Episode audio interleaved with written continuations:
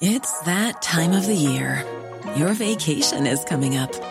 You can already hear the beach waves, feel the warm breeze, relax, and think about work. You really, really want it all to work out while you're away. Monday.com gives you and the team that peace of mind. When all work is on one platform and everyone's in sync, things just flow wherever you are. Tap the banner to go to Monday.com.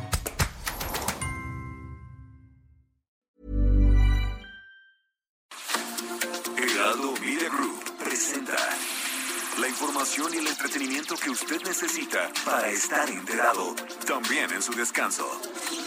Informativo El Heraldo Fin de Semana, con Sofía García y Alejandro Sánchez, por El Heraldo Radio, con la H que sí suena y ahora también se escucha. Porque se le va a preguntar a la gente si quieren que continúe el presidente o que renuncie. En consecuencia, el magistrado Reyes Rodríguez Mondragón será el presidente de la Sala Superior del Tribunal Electoral del Poder Judicial de la Federación. El término de la presidencia solo concluye al cumplirse el periodo de cuatro años, que en mi caso culminará en noviembre de 2023. Aún no nos llega la información, pero nosotros consideramos que estamos en naranja. ¿Por qué estamos en naranja? Pues por estas consideraciones que hemos dado. Se amplía capacidad hospitalaria y hay una estabilización de los casos y una reducción de la tasa de casos. De tal suerte que quiero informar que concluiré mi mandato como presidente de la Suprema Corte de Justicia de la Nación el 31 de diciembre de 2022, cuando termina el periodo para el cual fui electo por mis compañeros y compañeras ministros. El precio promedio para el gas LP en tanque estacionario por litro 13 pesos 57 centavos. ¿Cuál es el precio promedio para cilindros de gas que es por kilo? 25 pesos 44 centavos.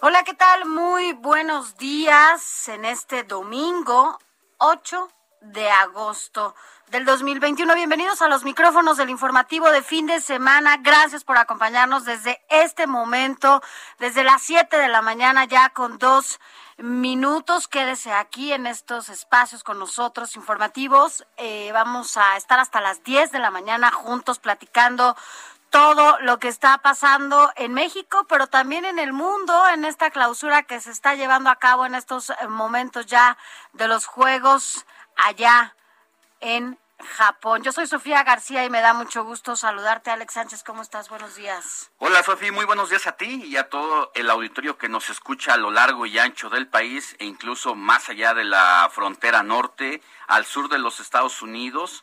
Tenemos toda la información sucedida en las últimas horas y ya estamos viendo las imágenes en este momento prácticamente de el fin de esta justa deportiva allá en Tokio, eh, que pues de alguna manera, no sé tú, pero No sé tú, como pasaron como de cierta manera desapercibidos, Sí. a diferencia de De otros años, cualquier otro, por do- dos razones.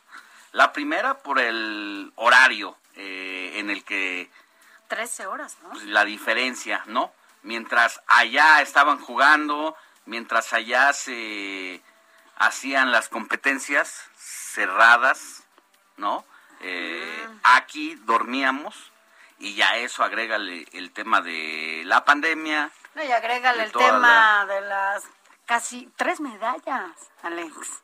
Imagínate, Tres medallas, imagínate cuatro, cómo la estábamos. del fútbol. Cuatro, es verdad.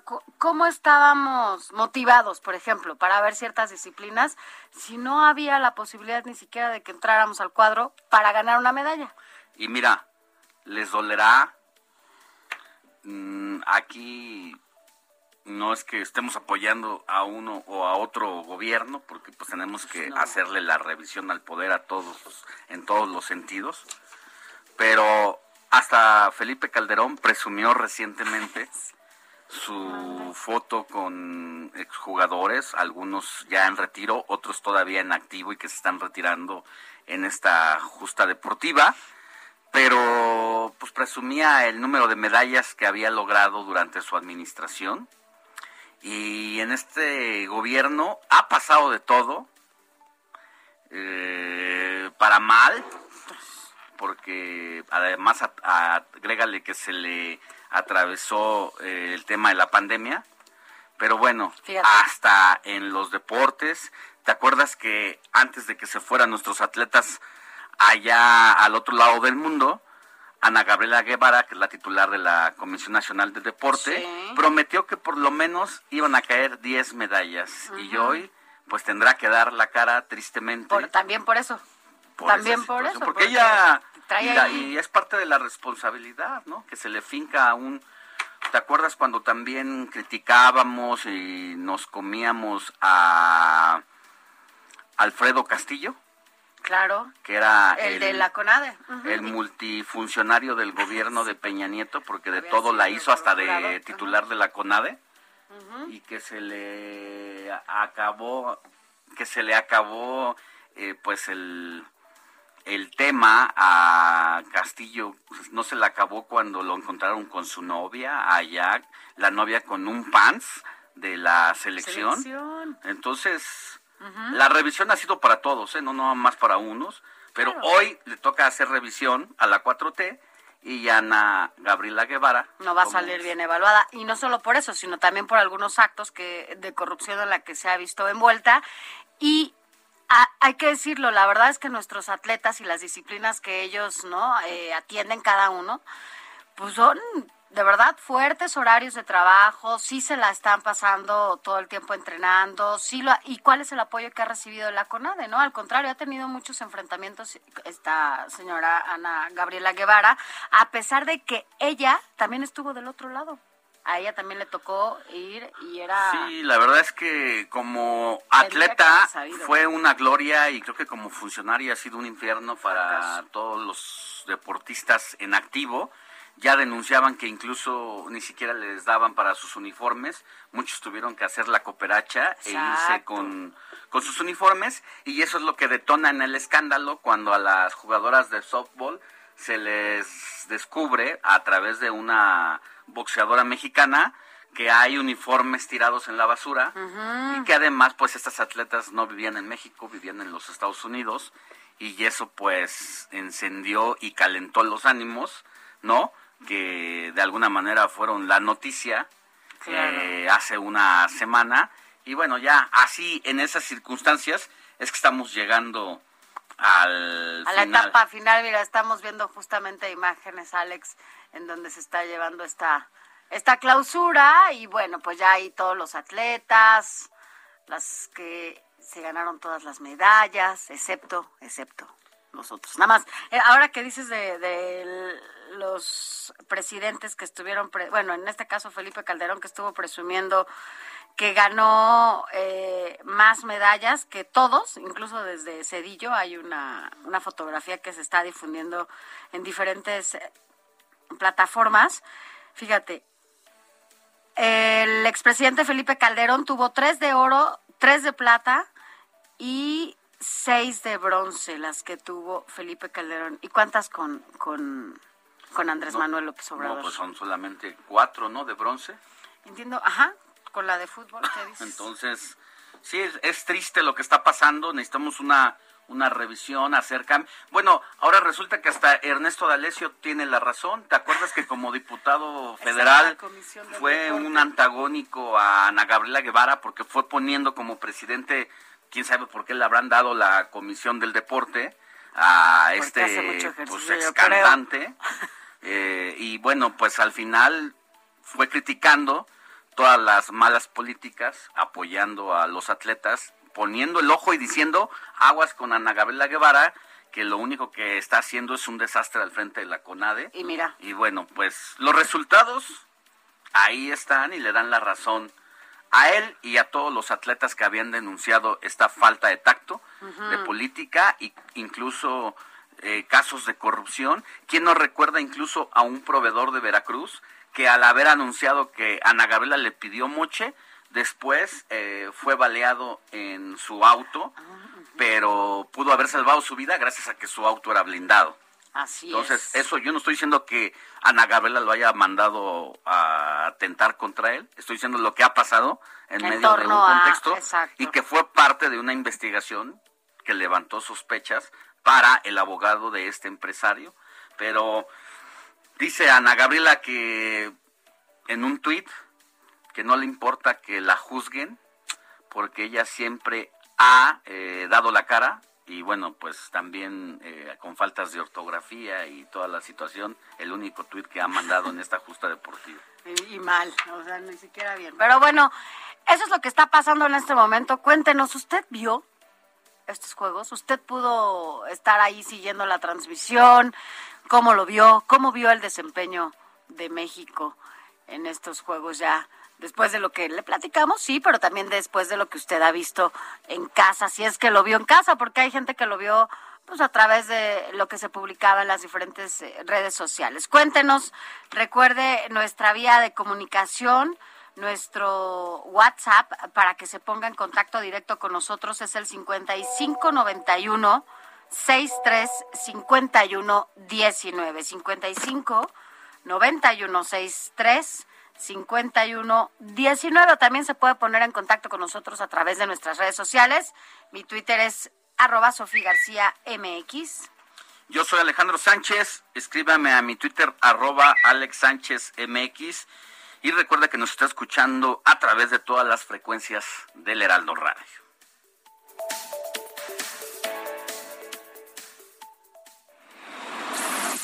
Informativo El Heraldo Fin de Semana. Lo más importante en resumen.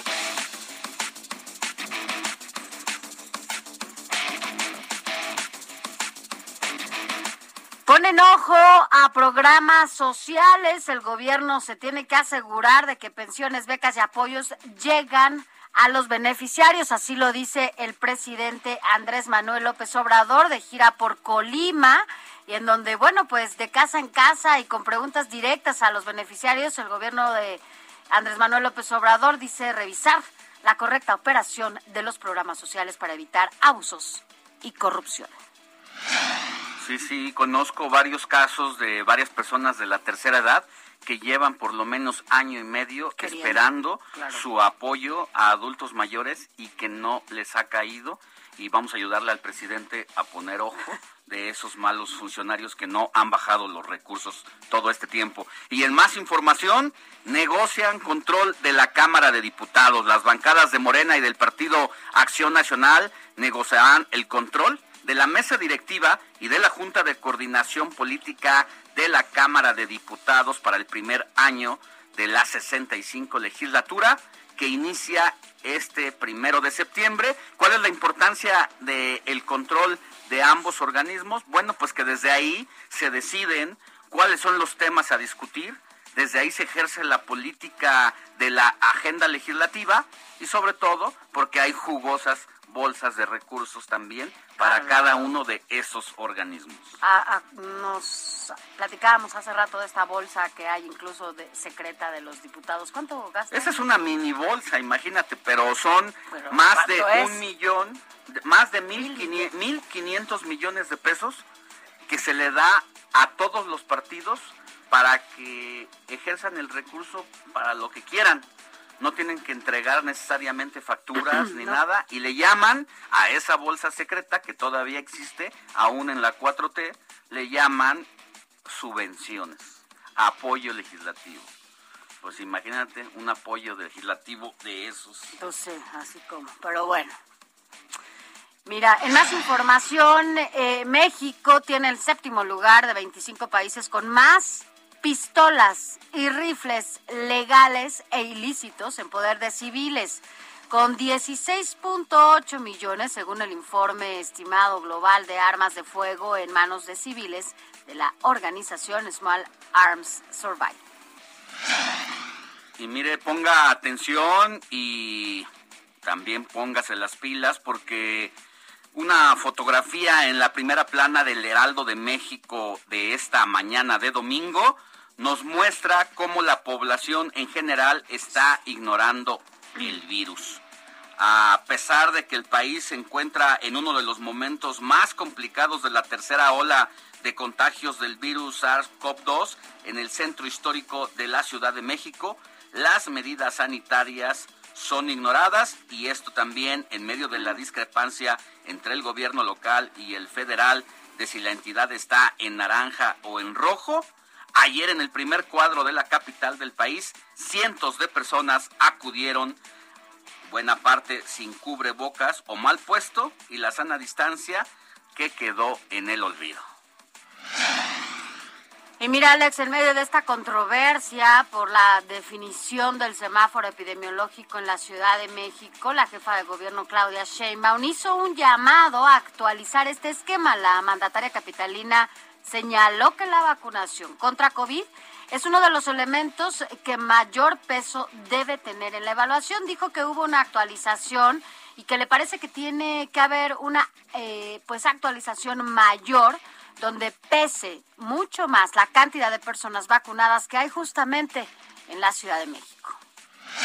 Y mire, en información internacional, anote esta nota en su acervo histórico, porque el gobierno cubano aprobó el decreto de ley que autoriza el funcionamiento de las pequeñas y medianas empresas privadas y estatales. Se trata de una medida que avanza hacia las reformas económicas en el país socialista, en el que predomina la empresa pública y esto luego precisamente pues de esta rebelión y de las protestas de los cubanos que denuncian pues una incapacidad del Estado para eh, cubrir sus necesidades básicas.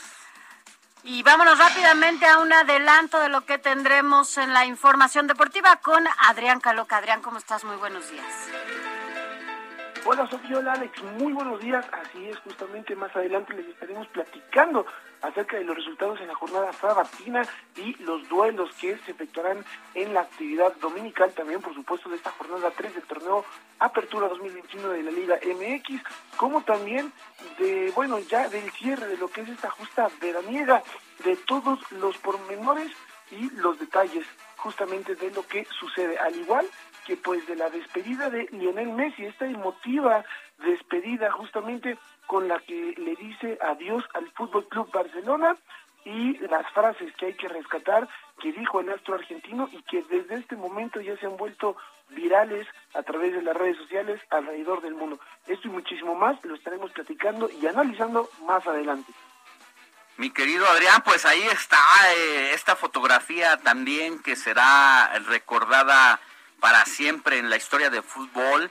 Vemos a un Messi encorvado con un pañuelo, eh, limpiándose la nariz, las lágrimas, porque se va del Barcelona tras 21 años, pero promete, promete volver, quizá como entrenador eh, más adelante en un, en un tiempo no muy lejano.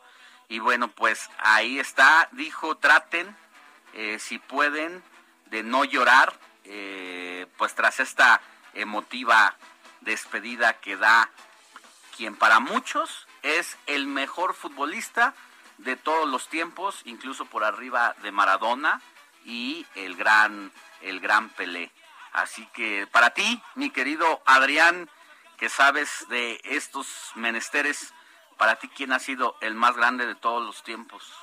La verdad es que sí es complicado decirlo. A mí en lo particular me gusta mucho Pelé, pero no no habría mucho también que, que debatir en cuanto a lo de Messi, porque sí, su, su es que es difícil decirlo, pero creo que Messi en cuanto a la cuestión de, de, de que se, se, ha cuestionado mucho, por ejemplo, la cuestión con Cristiano, de que Cristiano tal vez entrena mucho, se esfuerza, pero Messi nació con este don que realmente no le cuesta nada absolutamente de trabajo, por lo cual, insisto, a mí en lo particular me gusta mucho Pelé, pero sí considero que Messi es el mejor de todos los tiempos. He analizado a Ronaldo, sí, tiene una magia especial, una comunicación con el, el balón, pero hay momentos en donde se pierde un poco, a diferencia de Messi, que incluso sin el balón hace genialidades porque los eh, contrincantes sienten esa presión y con que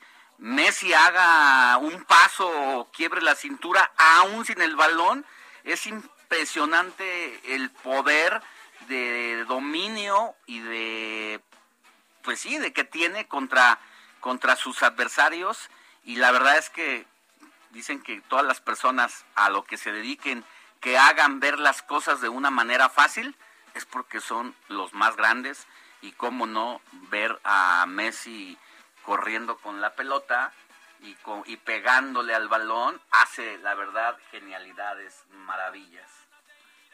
Así es, justamente, justamente Alex, la verdad es que él nació con el don, como muy pocas personas lo han hecho, y sí, el mejor jugador de todos los tiempos. Y ya al ratito que te toque la segunda participación, a ver si también nos platicamos de estas historias lindas o inéditas, ¿no, Sofi? También que han estado pasando en la justa veraniega, eh, como por ejemplo el caso de el nadador que ganó una medalla de oro y que durante la pandemia compró una alberca inflable, la instaló en su casa y con mucho ingenio, con una liga atada a la espalda, entrenaba a contrarreloj. Vaya, esa es una maravilla, es un ejemplo de disciplina del que si se quiere se puede y hay muchas lecciones que sacar de pues estos estos juegos que pues para muchos han pasado sin ton ni son, pero que sí hay que exprimirle lo más que se pueda. Claro que sí, también eh, pues el resumen final que al final, valga la redundancia, pues es negativo para nuestra delegación y los eh, cifras históricas sobre todo que, que deja y también la edición pues que se viene posteriormente a esta justa veraniega que es bueno con otro tipo de atletas de nuestro país y que la verdad nos tiene mejor representados. ¿A qué me refiero? Más adelante lo vamos a lo vamos a estar platicando para que no se lo pierdan y estén al detalle informados de todo. Perfecto, mi querido Adrián. Entonces, más adelante nos enlazamos contigo de nuevo para platicar sobre lo que está pasando allá en tierras japonesas, como tú dices, y platicamos a detalle de esta de esta clausura. Gracias, gracias Adrián. Al rato nos escuchamos. Claro que sí, Sofía Alex, a toda la gente que nos escucha, muy buenos días. Buen día.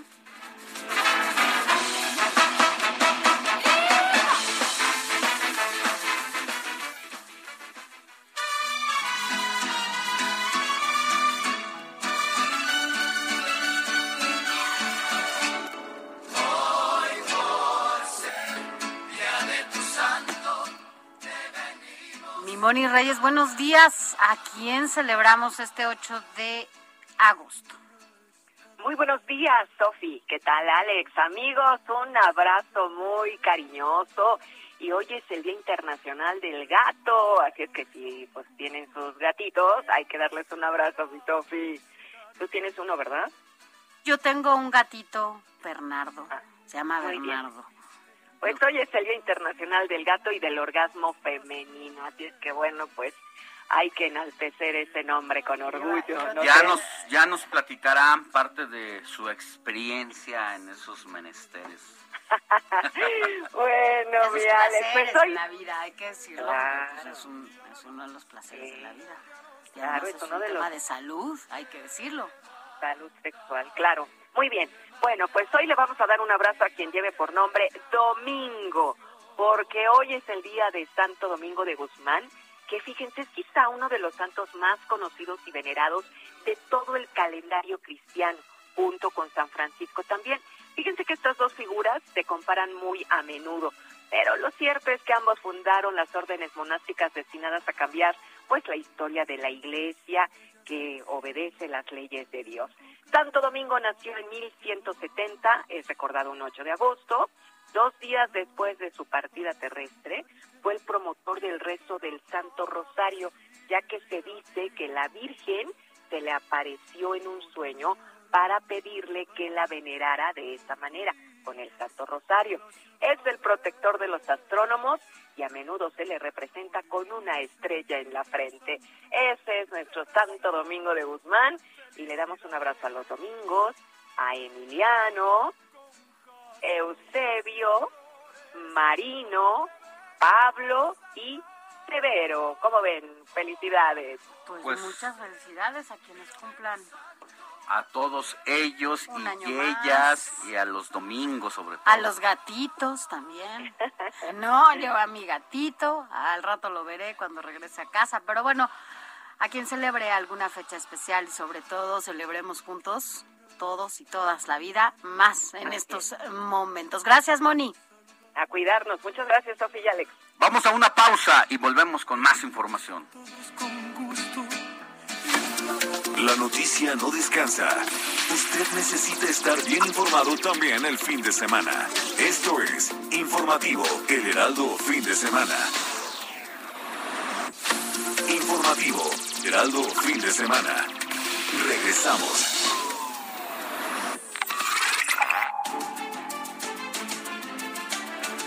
Un estudio publicado en la revista científica Fronteras en Ciudades Sostenibles presenta el primer balance global relacionado con gases de efecto invernadero emitidos por las principales ciudades del mundo. El objetivo era investigar la efectividad de las políticas de reducción de temperatura global y mantenerla en 1.5 grados centígrados. Sin embargo, el informe indica que el planeta aumentará su temperatura a más de 3 grados para finales del siglo XXI. Las principales fuentes de emisiones que contribuyen al cambio climático en las ciudades son el transporte y la llamada energía estacionaria, que se trata de la quema de combustible y la electricidad. Ambos representan entre un 60 y un 80% de las emisiones totales de América del Norte y Europa.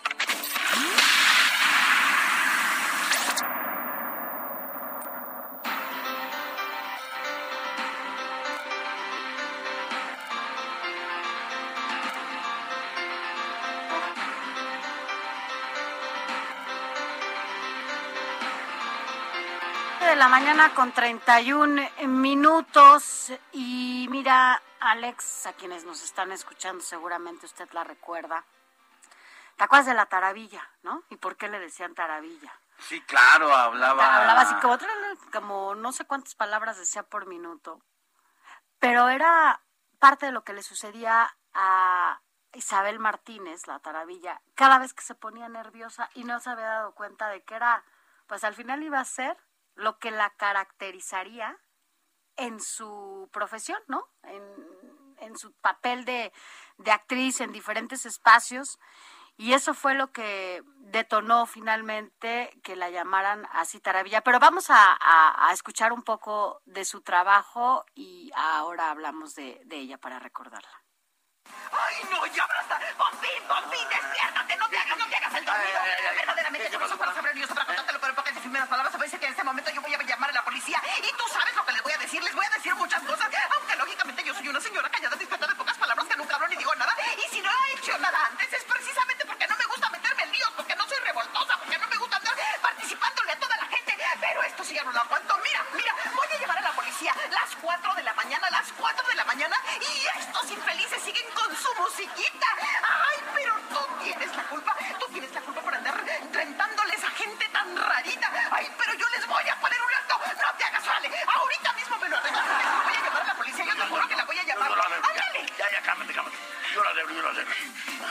Isabel Martínez La Taravilla la recordamos porque el día de ayer ella falleció lamentablemente eh, por un, eh, se dio a conocer que, bueno, fue un, un paro cardíaco. Tenía 74 años de edad y marcó una época eh, de la comedia mexicana a- en la segunda mitad de los años 70 y parte de los 80. ¿Quién no la recuerda en un programa que se volvió muy popular en el canal, eh, en un canal de Televisa? Sí, era en el 2. Eh, creo que ¿O fue en el el- canal de las estrellas, eh, si no mal recuerdo, y se llamaba en ese programa Mi Secretaria, Claro. precisamente donde compartía reparto con Pompín Iglesias. Que dice que es el amor de su vida. Otro distinguido y con características específicas también para la actuación. La comedia. Y la comedia, así que ambos eh, hicieron, hicieron la verdad una mancuerna eh, inolvidable en la televisión mexicana y cuando los mexicanos no teníamos opciones de ver otras cosas, pues nos sentábamos casi forzosamente a, tener esa, esa opción. Y imagínate, pues era la, la sensación, recuerdo perfectamente esa época junto con pues también lo que era eh, pues el Chavo del Ocho, era una barra interesante ahí de, de comedia. Entonces, eh, pues la taravilla en ese programa era una secretaria, ¿no? Y ahí compartía créditos con Pompín Iglesias y bueno, pues... Se llevaba, bueno, él le llevaba a ella 20 años, sin embargo, bueno, ella dice que desde que lo conoció fue amor a primera vista, que siempre lo había admirado y, bueno, Pompín, hay que recordarle, él falleció en el 2007 y bueno, pues hoy ya, ya están juntos este par de actores de la comedia en donde, bueno, pues sin duda siempre que veías una fotografía, siempre que sabías de ellos, los tenías con una sonrisa. Así que bueno, pues en paz descanse la Taravilla. Isabel Martínez esta semana fue una semana, también se fue Lilia Aragón. Eh, una actriz. Otra gran actriz, ¿no? Para muchos la primera actriz que no la recuerda en sus en distintas etapas de telenovela. Así es. Una mujer con un carácter muy fuerte, con un estilo también muy propio que la distinguió como una de las grandes, entre las grandes de la actuación mexicana. Así es, fue una semana, bueno, pues lamentable para, o triste para el gremio de los actores. Así que, bueno, pues que en paz descansen y recordamos por eso en esta mañana a la Taravilla, que bueno, pues hablaba de una manera impresionante y no se trababa. ¿No? Pues imagínate.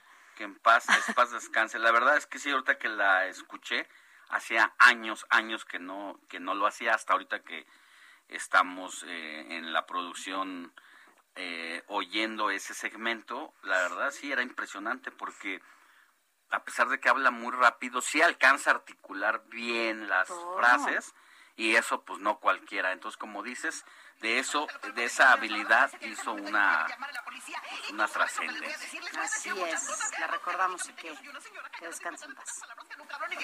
Y si no ha hecho nada antes es precisamente porque no me gusta porque no soy revoltosa, porque no me gusta andar participándole a toda la gente. Pero esto sí ya no lo aguanto. Mira, mira, voy a llevar a la policía. Recorrido por el país.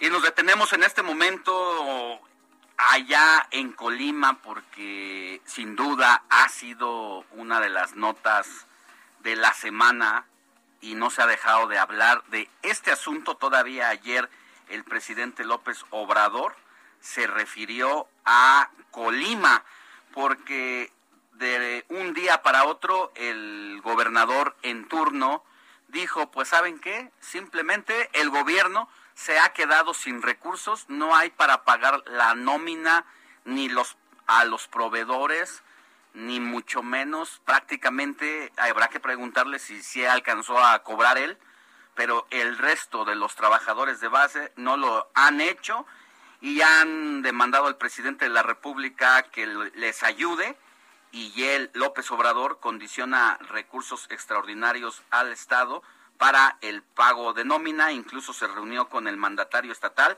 pero quien tiene toda la información, todos los detalles, es nuestra compañera reportera del Heraldo Media Group, Marta de la Torre, quien se encuentra allá en Colima. Marta, muy buenos días.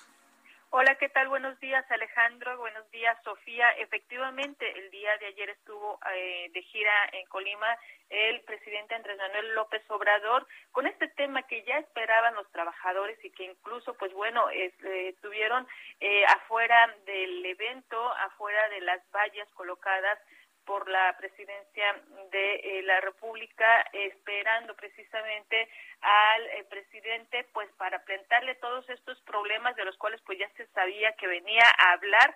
Sin embargo, aún así, el eh, secretario del Sindicato de Trabajadores lo esperó, lo esperó con papeles en mano para abordarlo en su camioneta y revelarle en este documento, eh, que bueno, después lo, lo dieron a conocer a los medios de comunicación, que este quebranto financiero, pues bueno, pues tiene más, más aristas y es que indica que eh, a pesar de que en toda esta semana el gobernador José Ignacio Peralta Sánchez, pues ha estado en la Ciudad de México gestionando recursos para pagar a los trabajadores, en realidad el resto del año ya había solicitado adelanto de participaciones por 800 millones de pesos, los cuales se fueron directito a la banca, directito a pagar créditos quirografarios, créditos a corto plazo por mil millones de pesos y como bien lo dices, esto lo dejó sin dinero para pagar la nómina de los trabajadores, ni los sindicalizados, ni los de confianza, ni los de base. Se estima que son alrededor de ocho mil trabajadores de diferentes dependencias, porque además de las de gobierno del Estado, tampoco envió el recurso a los organismos autónomos que les debe de enviar cada mes, precisamente para que estos también paguen su, su eh, nómina y, por ejemplo, a la Universidad de Colima le debe recursos y, por supuesto, pues tampoco tiene dinero para enviarle a la Universidad de Colima, quienes pues también temen que si les dejan de mandar dinero, en algún momento tampoco se podrá pagar la nómina en la Universidad de Colima. El día de ayer platicamos con el gobernador al final de este evento, en el que estuvo presente junto con la gobernadora electa Indira Vizcaíno, eh, eh, Vizcaíno Silva. Él dijo que, bueno, como lo prometió en su evento, se reunió para platicar con ellos tres exclusivamente. Fue una charla por alrededor de 30 minutos, lo hicieron en una oficina pequeña, en una oficina privada, y ahí el mismo gobernador reconoció que el presidente le condicionó a que sí iba a tener recursos, pero que la prioridad es el pago de las nóminas. Al respecto, el mismo gobernador reconoció, dijo, bueno, hay muchas necesidades, pero sí, está bien, vamos a pagar las la nómina, y es que no solamente se trata de la segunda quincena de julio, la, pasada, sino tres meses que le quedan de su, ah, de su administración. Él se va el 31 de octubre, entra Indira el primero de noviembre y no tiene recursos para pagar el restante. Eh, le prometieron que va a haber recursos, pero se tiene que garantizar la nómina de los trabajadores. También los trabajadores denunciaron que además de su de sus eh, quincenas pues el gobernador también echó mano de 82 millones de pesos, que es el ahorro de los trabajadores, un ahorro que les entregan a ellos en el mes de agosto y que por supuesto no lo van a tener para todos estos gastos extraordinarios que ellos suelen hacer, la mayoría en regreso a clases, por ejemplo, y otros gastos o deudas que ellos tienen, pero también esos 82 millones de pesos directamente la, la carta le denuncian al presidente de la República, que tampoco se lo entregó, y bueno, pues todo un desorden financiero es el que se tiene acá en el estado de Colima. Alejandro Sofía. A mí me gustaría saber, y eso a lo mejor eh, no tenemos la respuesta en este momento, Marta, pero valdría la pena echarle una revisión. ¿A qué pasó con esas observaciones que hizo la Auditoría Superior de la Federación en contra de las finanzas públicas de Colima por más de cuatro mil millones de pesos que no habían sido solventadas, porque también en parte de este manejo puede estar el truco también. Entendemos que ha habido una pandemia, que todos los gobiernos han tenido que jalar recursos no previstos en ninguna parte de su presupuesto para atender esta contingencia sanitaria, pero habrá que revisar en el caso específico de Colima qué ha pasado con esos recursos que la Auditoría Superior de la Federación le hizo saber que no estaban eh, pues identificados los dineros, dónde se habían ido, y él en su momento, recuerdo perfectamente al gobernador diciendo calma, calma, porque todavía falta mucho de este proceso, son apenas observaciones que iremos solventando sobre la marcha. Efectivamente, como bien lo mencionas, eso fue lo último que dijo el gobernador. Hay mucha opacidad en el tema, incluso los mismos diputados locales no hablan acerca del tema. En, eh, eh, en ese tema, por ejemplo, en esa deuda, otras deudas, otros conflictos que han surgido, mandan a llamar al gobernador para que le expliquen qué es lo que pasa en lugar de ser ellos los que pues investiguen y den precisamente estas respuestas que la gente quiere escuchar. No se ha dicho nada al respecto, no se ha dicho si efectivamente, como dijo, se iban a solventar o eh, al término del proceso o definitivamente eh, son temas que los tienen guardados, que los tienen debajo del tapete para que la gente no se dé cuenta hasta que ellos terminen la eh, gestión. Lo que sí te puedo decir es que a pesar de que llega José Ignacio Peralta Sánchez denunciando que Mario no se fue dejando una gran deuda, él se va con una deuda 7.5% mayor a la dejada por su antecesor y bueno, eso lo iremos descubriendo poco a poco qué tanto desastre financiero está dejando en eh, las finanzas de Colima porque definitivamente hay muchas dudas y muchas aclaraciones que eh, pues como medios de comunicación estamos pidiendo que se hagan y que hasta el momento no se nos han respondido. Muy bien, pues vamos a ver si nos echamos un clavadito, nosotros le vamos a ayudar a los diputados y al propio gobernador a hacer esa revisión. Ah, vamos a levantar el tapetito para ver qué nos encontramos debajo de eso, porque pues está raro que nadie se pronuncie al respecto, ni para exentar de cualquier responsabilidad a el gobernador, ni para poner el dedo en la llaga de decir aquí todavía hay cuentas pendientes, pero pues de eso nos vamos a encargar nosotros, porque también además ha sido pues curioso que no haya ido el gobernador a rendir cuentas también al Congreso local. Así que estaremos pendientes la próxima semana, Marta de la Torre, con toda esta información. Claro que sí, estaremos pendientes y les estaremos informando. Muchas gracias. Gracias y vámonos ahora de Colima, vámonos hasta Michoacán, porque allá, bueno, el gobernador está de gira eh, turística pareciera, porque se la pasa, primero estuvo en Palacio Nacional, además de que ya ahora es el gobernador del banquito, primero estuvo en Palacio Nacional, después fue a la OEA allá en Washington y ahora, bueno, pues parece que va a irse a Suiza, ¿no? Para ir a la oficina del Alto Comisionado para Derechos Humanos y también después va a Bélgica, posiblemente a la Comisión Europea. Todo esto, todo esto a casi escasos dos meses de que en su gobierno, bueno, pues se dé este cambio justamente de mandatario. Pero bueno, que ahora qué va a denunciar el gobernador Silvano Aureoles. Paola Mendoza, buenos días, corresponsal. Muy buenos días, Sofía, Alejandro. Pues sí, como bien comentan allá, escasos días de que se dé el cambio de mandato en la administración estatal, el gobernador de Michoacán, Silvano Aureoles Conejo, anunció que continuará su cruzada por la legalidad y la paz en el continente europeo con una gira de trabajo en los países de Bélgica y Suiza. Debido a esta cruzada, como bien señalaban, el mandatario estatal se ausentó de la entidad michoacana por al menos nueve días en la denuncia, como bien señalaban, bueno, de la intromisión del crimen organizado en las pasadas elecciones del 6 de junio. En la visita que tuvo hace apenas unos días a Estados Unidos. El mandatario, eh, bueno, se reunió con congresistas, representantes de la Organización de los Estados Americanos, la OEA, directores del Departamento de Estado y medios de comunicación. Para esta segunda fase de la cruzada, Aureoles Conejo visitará la oficina del Alto Comisionado de las Naciones Unidas para los Derechos Humanos con sede en Ginebra, Suiza, además de la Cancillería Europea y la Comisión Europea, ambos ubicados en Bruselas, Bélgica. La fecha de salida para esta segunda fase de la cruzada, dijo, es incierta, pues afirmó que será necesario abrir un espacio en la agenda diaria, debido a que, pues bueno, están todavía persisten compromisos al cierre de la administración estatal y, pues bueno, el inicio del proceso de entrega-recepción, que formalmente debe iniciarse este próximo 15 de agosto.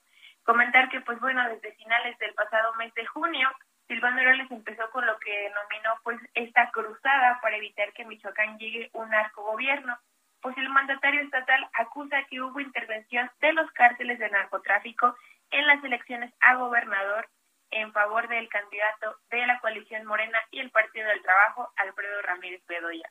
Cabe señalar que, pues bueno, eh, a pregunta expresa, ya que esto fue un tema bastante señalado al mandatario estatal, el gobernador michoacano aseguró que su gira por los Estados Unidos fue costada con recurso propio que no salió de las finanzas estatales y señaló que de la misma manera, pues bueno, eh, realizará su gira por eh, los países europeos de Bélgica y Suiza, así como el futuro recorrido eh, que realizará en esta cruzada por la legalidad de la paz en Michoacán y en todo el país de México.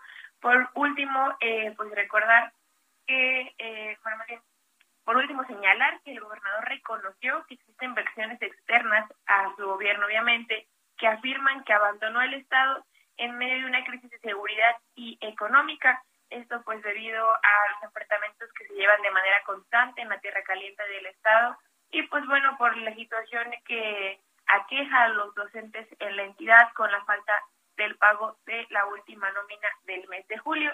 Sin embargo, Silvano Flores resaltó que la finalidad de esta cruzada va más allá que una elección, por lo que pues bueno, tiene que ir en primer lugar. Sofía Alejandro. Pues sí, así es. Esperemos que eh, pues le dé tiempo de regresar al gobernador, porque en una de esas no se vaya quedando por allá, ¿no? Arreglando estos papeles y arreglando todo esto que, que, que el gobernador Silvano quiere, quiere hacer ahora en Suiza y en Bélgica y que le dé tiempo al señor de regresar para cambiar el gobierno. No, no vaya a ser que se ande quedando por allá, ¿verdad? Porque todo puede pasar. Pero bueno, estaremos al pendiente de lo que suceda. Gracias, Paola Mendoza. Claro que sí estamos para informar. Que tengan muy buen día. Gracias, buen día también para ti. Solo recordar que esta gira, por llamarle de esa forma que hace eh, el gobernador en funciones, pues ocurre en medio también de una denuncia interpuesta en su contra por dos diputados federales, por Irepan Maya y Reina Celeste, que promovieron una denuncia penal contra el gobernador por su presunta responsabilidad en los delitos de traición a la patria, ejercicio ilícito del servicio público, coalición de servidores públicos y peculado, esto ante la FGR por precisamente haber ido a Estados Unidos a llevar a información de México en torno a la política, los partidos y el crimen organizado. Ahora, esto que denuncia el gobernador, pues yo no tampoco lo descalificaría en todos los sentidos, porque quien crea que el crimen organizado no tuvo una participación de manera directa o indirecta en las pasadas elecciones es porque no conoce su país y porque es ingenuo. Eh, sí, eh, eso está bien, pero también creo que Silvano, en lugar de... Está bien, que por una parte se dedique a, demostrar, a evidenciar, a comprobar lo que él ha hecho en esta gira, pero también creo que Michoacán, hoy más que nunca, o, hoy eh, parecido a otros momentos de Michoacán, ve cómo está Aguililla. Ve la situación que está viviendo la, eh, eh, la, gente que vive en Michoacán. Está, hay un confrontamiento brutal y ya los civiles también. O sea, la gente está cansada. Y sí creo que es un tema de respeto de tus gobernantes, que en medio de una ola de violencia, por lo menos deberías estar mejor estirando una estrategia de seguridad sí, pero, y coordinándola. Sí, pero también no es una responsabilidad que le corresponda al municipio o al gobernador en turno, le corresponde a los tres niveles Por de gobierno. Una coordinación. Y cuando tú ves a la Guardia Nacional casi arrodillada en esas zonas de tierra caliente, es porque estamos hablando de, otras cosas, pero bueno, vámonos porque si no se nos va el, tiempo. ya seguiremos con esto, porque está Carlos Navarro. Carlos, tienes tres minutitos, por favor, porque tienes información relevante del gobierno de la Ciudad de México. Buenos días, Alejandro Sofía. Les saludo con gusto a ustedes al auditorio y comentarles que en medio de la controversia por la definición del semáforo epidemiológico de la Ciudad de México, la jefa de gobierno Claudia Sheinbaum ahora hizo un llamado a actualizar este esquema. La mandataria señaló que la vacunación contra COVID es uno de los elementos que mayor peso debe de tener en esta evaluación. Escuchemos. Hubo una actualización, a mí me parece que tiene que haber una actualización mayor en donde pese mucho la cantidad de personas vacunadas que hay en, en, un estado. ¿En este momento tiene sentido el semáforo como está, doctora? Pues eh, es útil el semáforo, pero creo que estamos en una condición, como lo he dicho, muy diferente al año pasado. Es decir, eh, no podemos ya ahorita en este momento cerrar restaurantes, cerrar actividades productivas. Más bien lo que tenemos que hacer es que empresarios cuiden eh, que se mantengan las medidas que ya conocemos y que la ciudadanía nos cuidemos. Recordemos que el viernes pasado la Secretaría de Salud Federal colocó a la Ciudad de México en el semáforo rojo, que es el del mayor riesgo, mientras que las autoridades locales dijeron que ellos se mantenían en el naranja de acuerdo a sus propios cálculos. La mandataria capitalina señaló que no va a entrar en debate con el subsecretario Hugo López Gatel y recalcó que la capital del país está en naranja. Escuchemos Yo, no quiero eh, que entremos al debate si es Secretaría de Salud Federal o Secretaría de Salud Local. Eh, nuestros eh, argumentos de que estamos en naranja pues tienen que ver con los datos de los últimos 10 días. A veces la Secretaría de Salud Federal toma eh, datos previos que son los que vienen en el sistema de salud. Entonces no quiero entrar en un debate de si ellos o nosotros, sino los argumentos nuestros son que la positividad no ha aumentado, el número uno. El segundo es que hemos estado viendo que también se mantienen constantes los ingresos hospitalarios. Se ha reducido la tasa de incremento de hospitalización, eso es importante. Y por el otro lado, pues algo muy importante, las ciudades de las entidades en donde mayor número de adultos están vacunados. Así es que la jefa de gobierno atribuye esta situación al desfase de la información de la Secretaría de Salud Federal. Alejandra Sofía, la información que les tengo. Ay, mi querido Carlos, pues esas son nuestras autoridades, esas son las que llevan las riendas eh, de esta, pues no solamente de la política pública, sino de esta contingencia y nos ha tocado lidiar con el más feo en esta situación a tal grado que pues esto es parte de un capítulo de enfrentamientos entre López Gatel y la jefa de gobierno, pero ahí está. Muchísimas gracias, a ver si nos escuchamos más adelante. Claro que sí, buenos días. Buen día. Vamos a una pausa y volvemos con más información.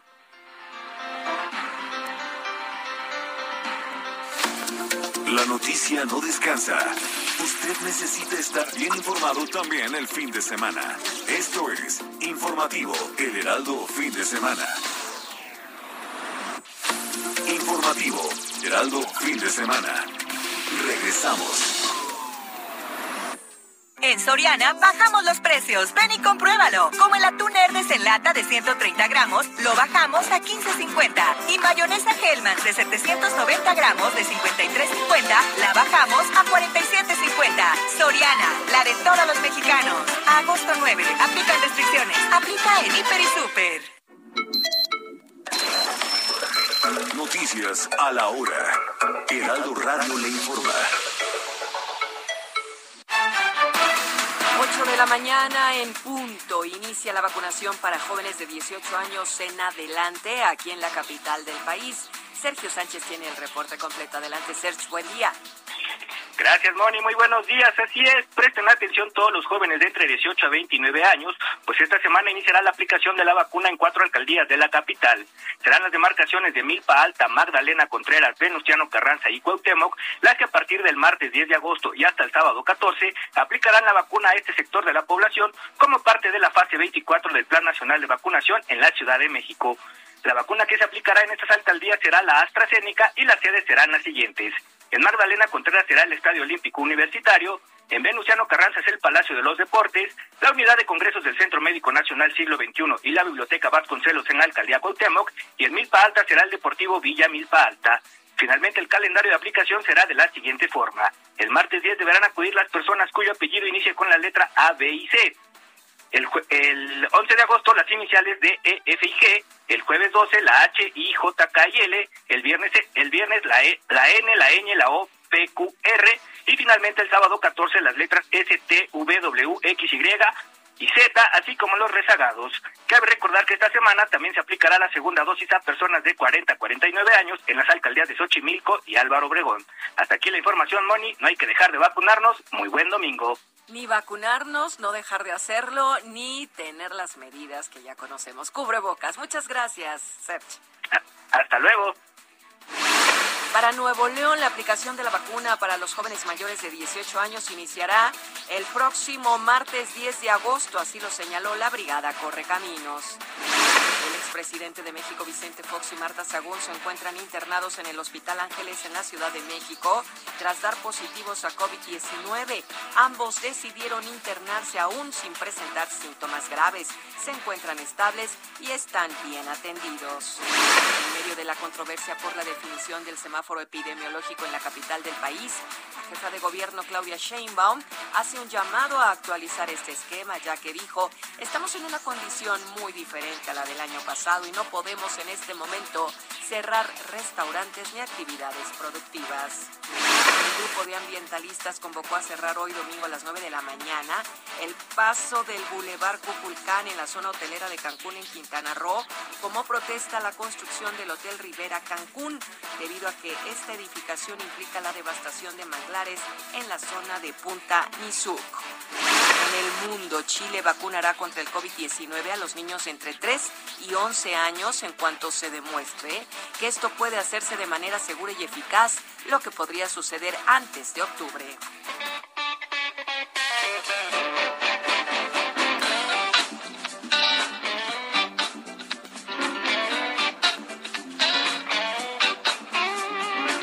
La Cineteca Nacional de México invita a su sala virtual, la cual es fundamentalmente una réplica de la Cineteca física, pues todas las películas tienen la garantía de haberse exhibido en sus salas. Además, tiene la ventaja de que por el precio de un solo boleto de sala física, la función puede ser vista por varias personas.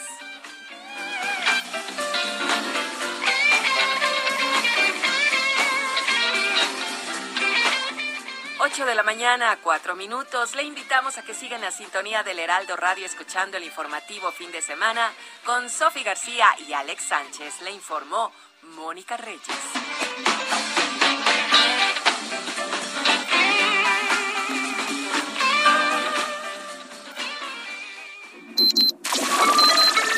Esto fue Noticias a la Hora. Siga enterado.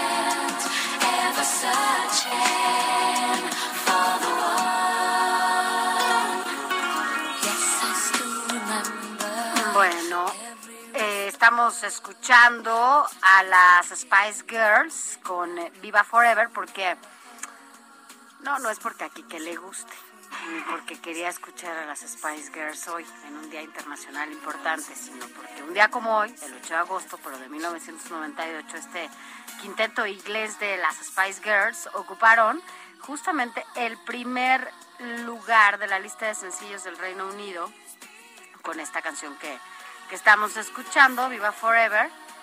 Y bueno, pues estas chavas que en su momento, justamente en los 90, fueron, fueron una...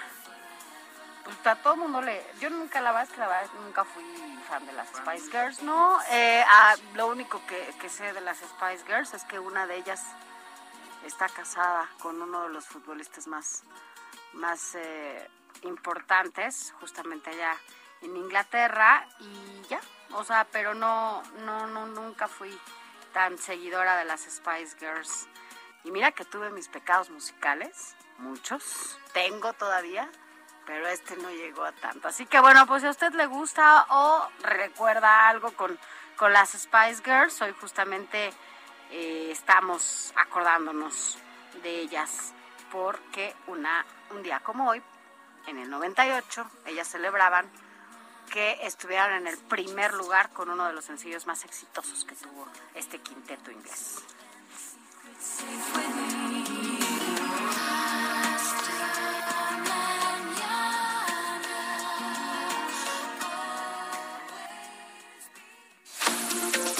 informativo El Heraldo Fin de Semana con Sofía García y Alejandro Sánchez. Síganos.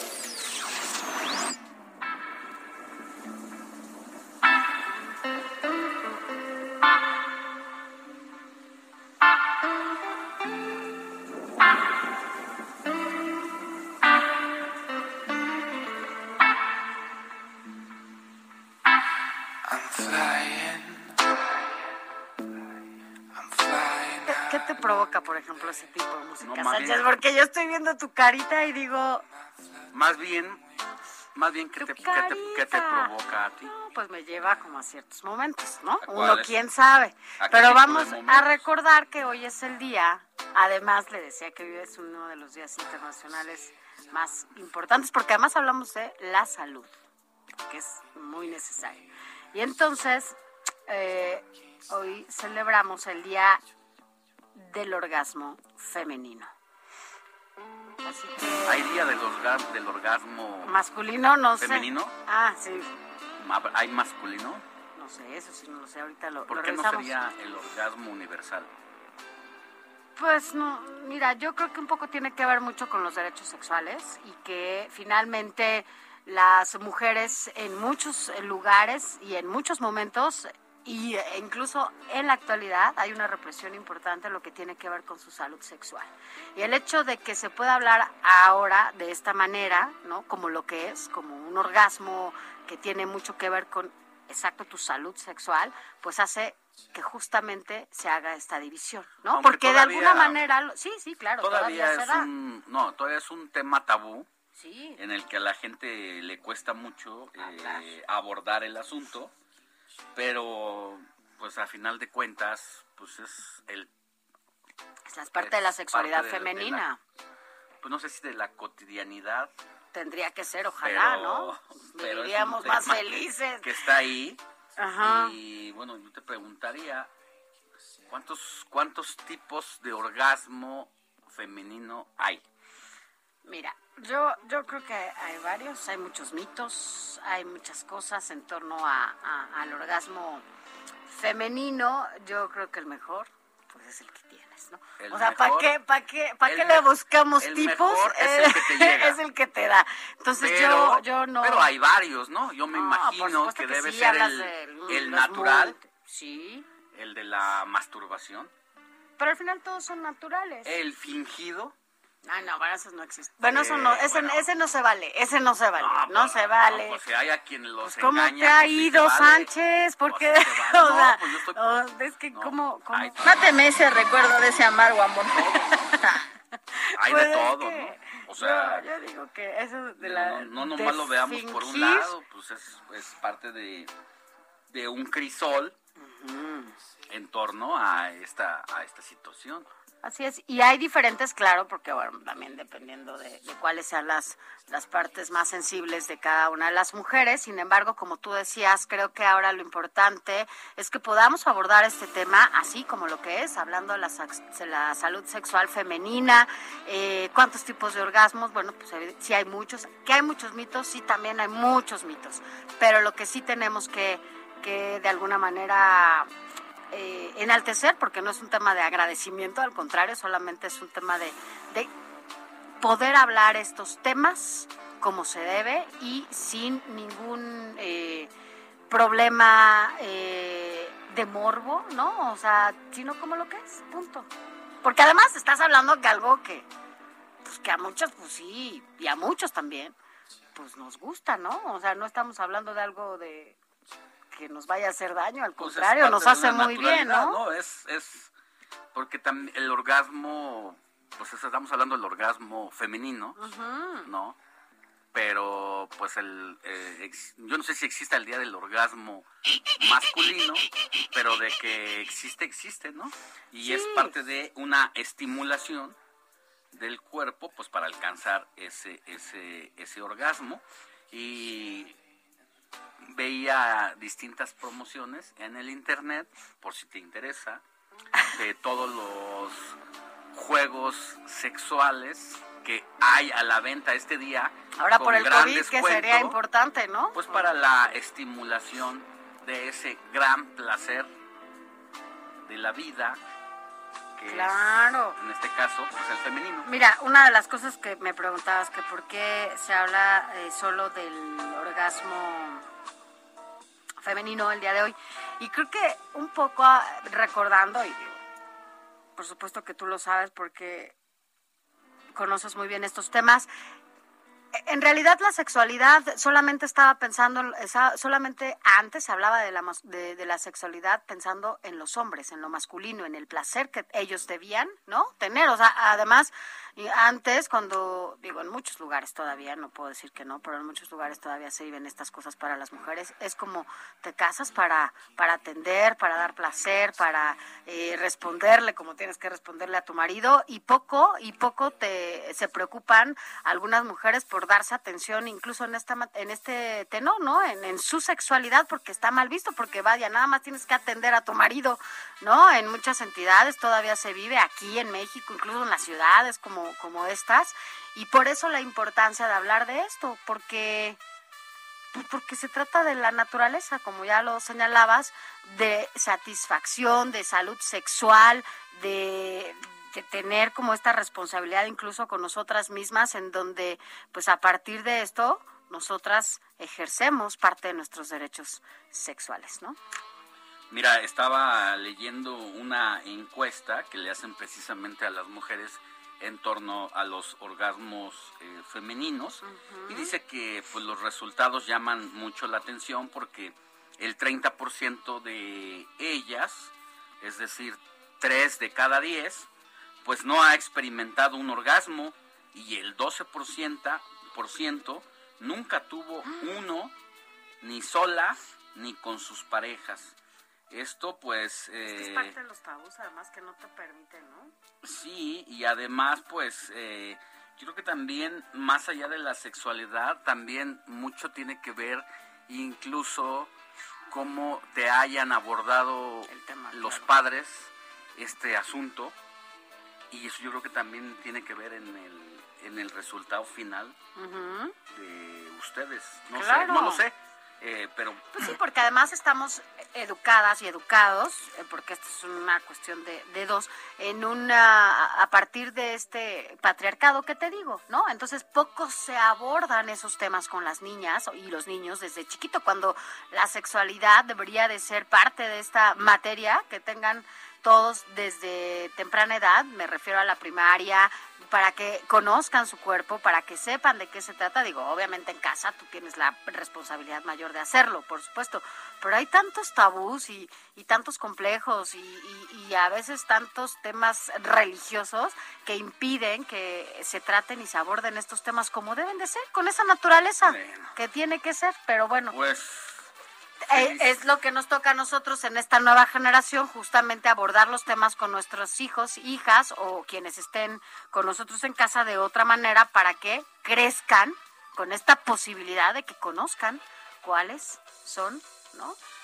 Sus derechos, de qué se trata la salud sexual, con responsabilidad, por supuesto, y que, bueno, y que cada vez celebremos más estos días, ¿no? Pues ahí está. A ti y a todas las que nos escuchan, Vamos a celebrarlo. feliz Vamos a día celebrarlo el día de del orgasmo femenino. Que la pasen muy bien. Muy bien, seguro sí la vamos a pasar muy bien. 8 de la mañana con 16 minutos, hora del centro de la República. Seguimos con más.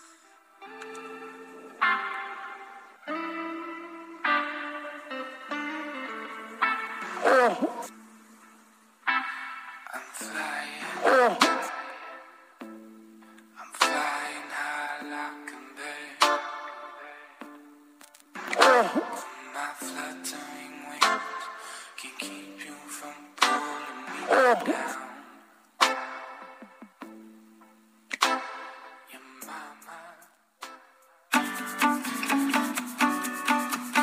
Escríbanos o mándenos un mensaje de voz al WhatsApp del informativo fin de semana 5591 63 51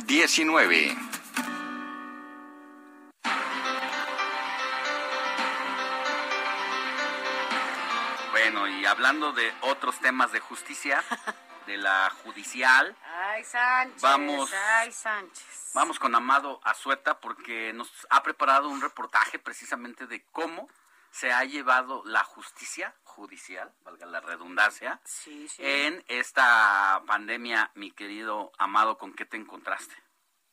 Hola, ¿qué tal Alejandro? Muy buenos días. Sofía, muy buenos días. Efectivamente, fíjate que hay un estudio que hicieron 11 organizaciones civiles que se dedican a la defensa de los derechos humanos y bueno, pues ellos con su propia experiencia empezaron a ver que había problemas en el acceso a la justicia durante la pandemia y la actuación del Poder Judicial precisamente porque el sistema judicial se tuvo que abrir y cerrar durante varias ocasiones para proteger la salud de sus trabajadores, que eso estuvo muy bien. Sin embargo, por otra parte, se afectó los derechos de muchísimas personas. Eh, fíjate que las demandas, por ejemplo, ellos dan ese dato, las demandas presentadas de marzo de 2019 a febrero de 2020 fueron 754.667 y comparadas con marzo de 2020 a febrero de 2021 son 416.486. Esto es una diferencia de 338 mil eh, pues demandas que se presentaron. O sea, esta reducción pues habla de que algo estaba pasando. Precisamente platicamos con Eduardo Valdés Rojas, vocero de la Fundación para la Justicia y el Estado Democrático de Derecho, y nos explicó que durante 2020 las demandas de amparo se redujeron 45% comparado con 2019. Escuchemos cómo lo explicó.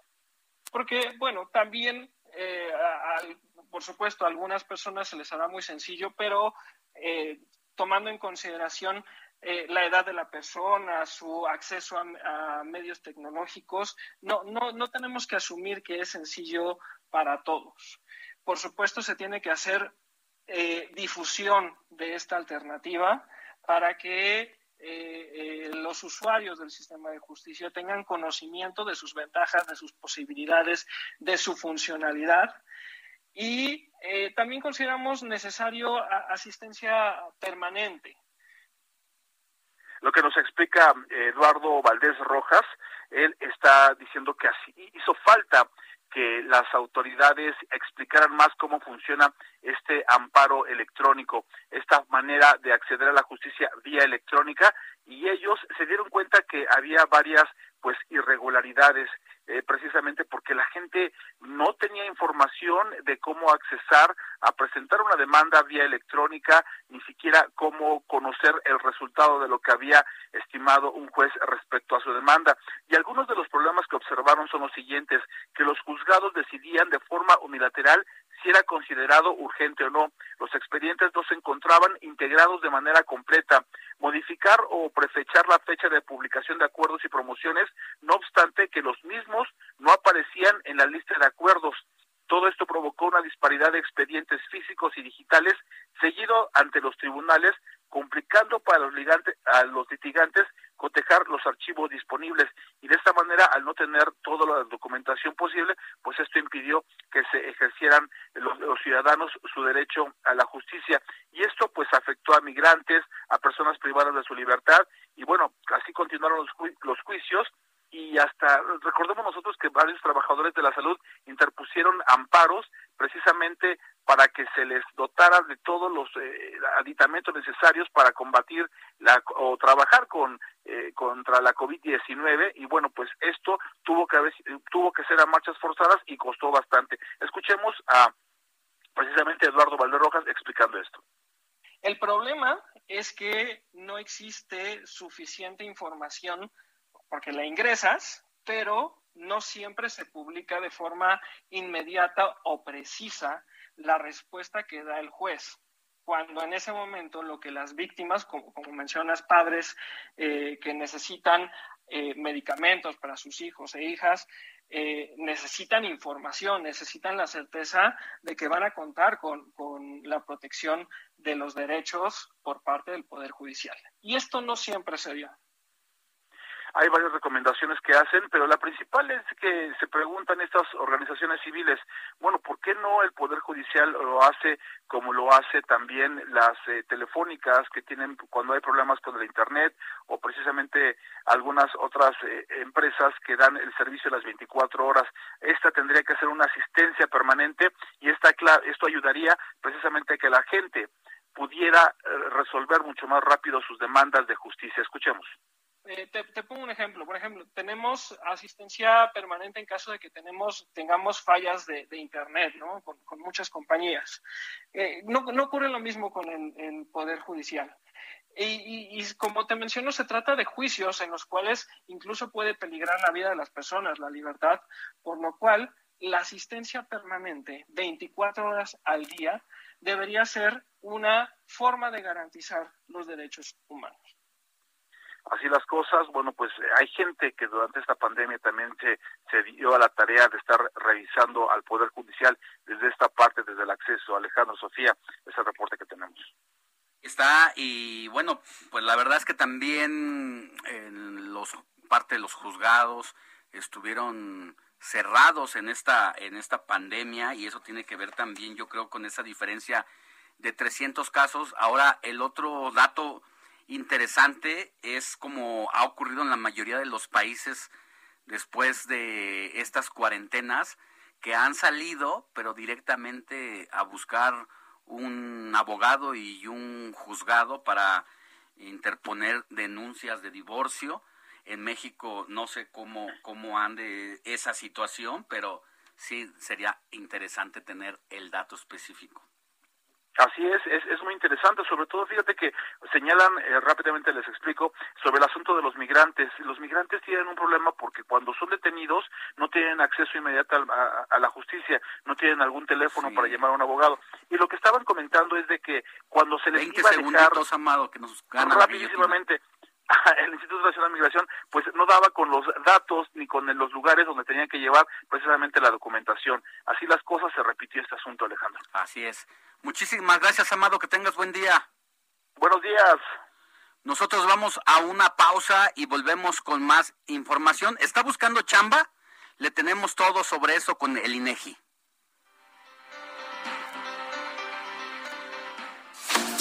La noticia no descansa. Usted necesita estar bien informado también el fin de semana. Esto es Informativo El Heraldo Fin de Semana.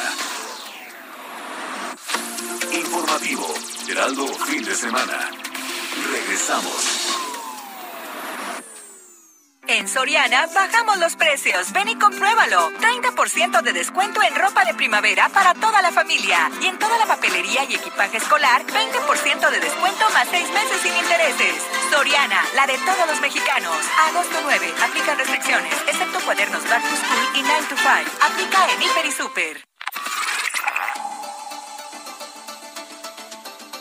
Usar demasiado tiempo el teléfono celular puede causar daños físicos y mentales irreversibles, ya que regularmente adquirimos malas posturas corporales y el aparato locomotor tiende a fallar. Una de ellas es sentir dolor y rigidez en los dedos y las manos, llamado tendinitis, además de sentir una sobrecarga y tensión en los hombros y el cuello. La postura forzada también provoca presión en oídos y los globos oculares. Utilizar el teléfono celular a la hora de ir a dormir afecta la calidad del sueño y causa insomnio debido a la luminosidad extra de la pantalla que activa varios receptores confundiendo al cerebro y enviando una señal que aún es de día.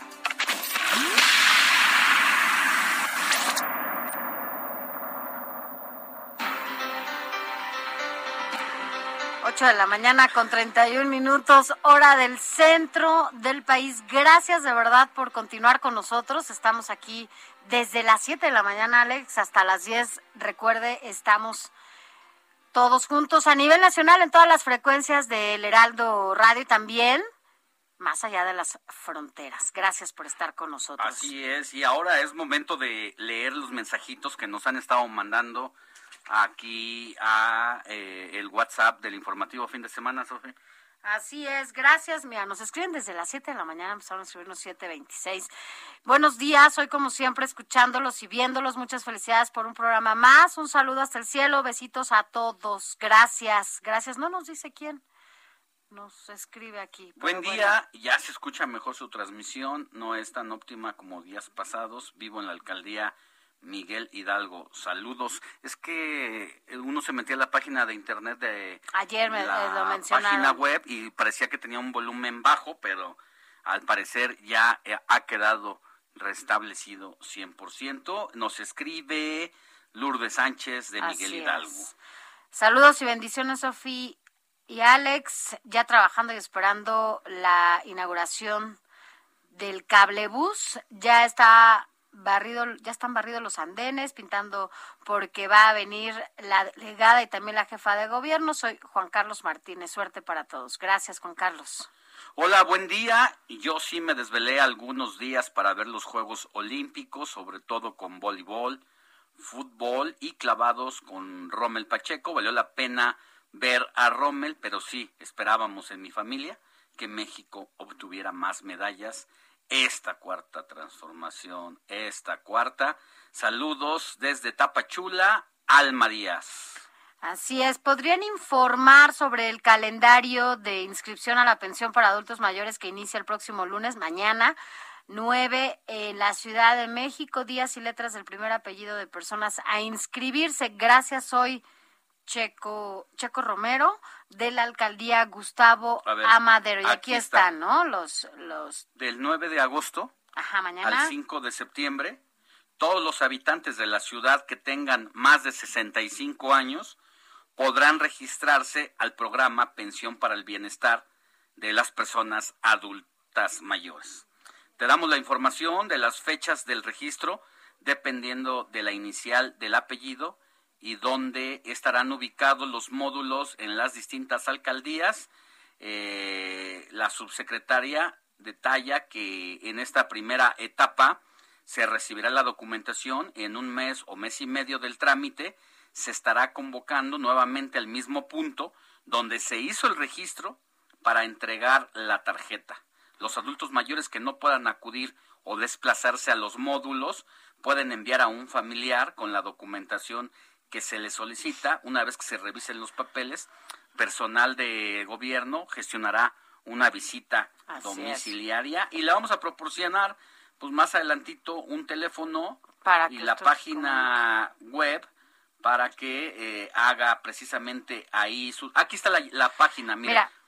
y el y el módulo donde Ajá. de atención puede llamar al teléfono anótelo bien 800 639 42 64 va de nuevo.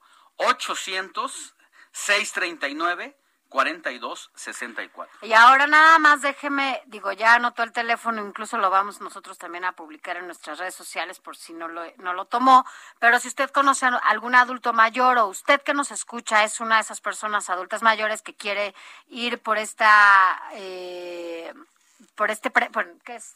por este programa, eh, le vamos a decir, mire, a partir de mañana, como lo decíamos, desde lunes empiezan hasta el sábado, usted, por ejemplo, mañana, si su apellido empieza con A, B o C, puede acudir a estos módulos o hablar al teléfono que, que le dimos el martes, de la, desde la D de dedo, E de Ernesto, F de feo, G de Georgina, el martes, el miércoles de la H de la letra de la letra H hasta la letra L.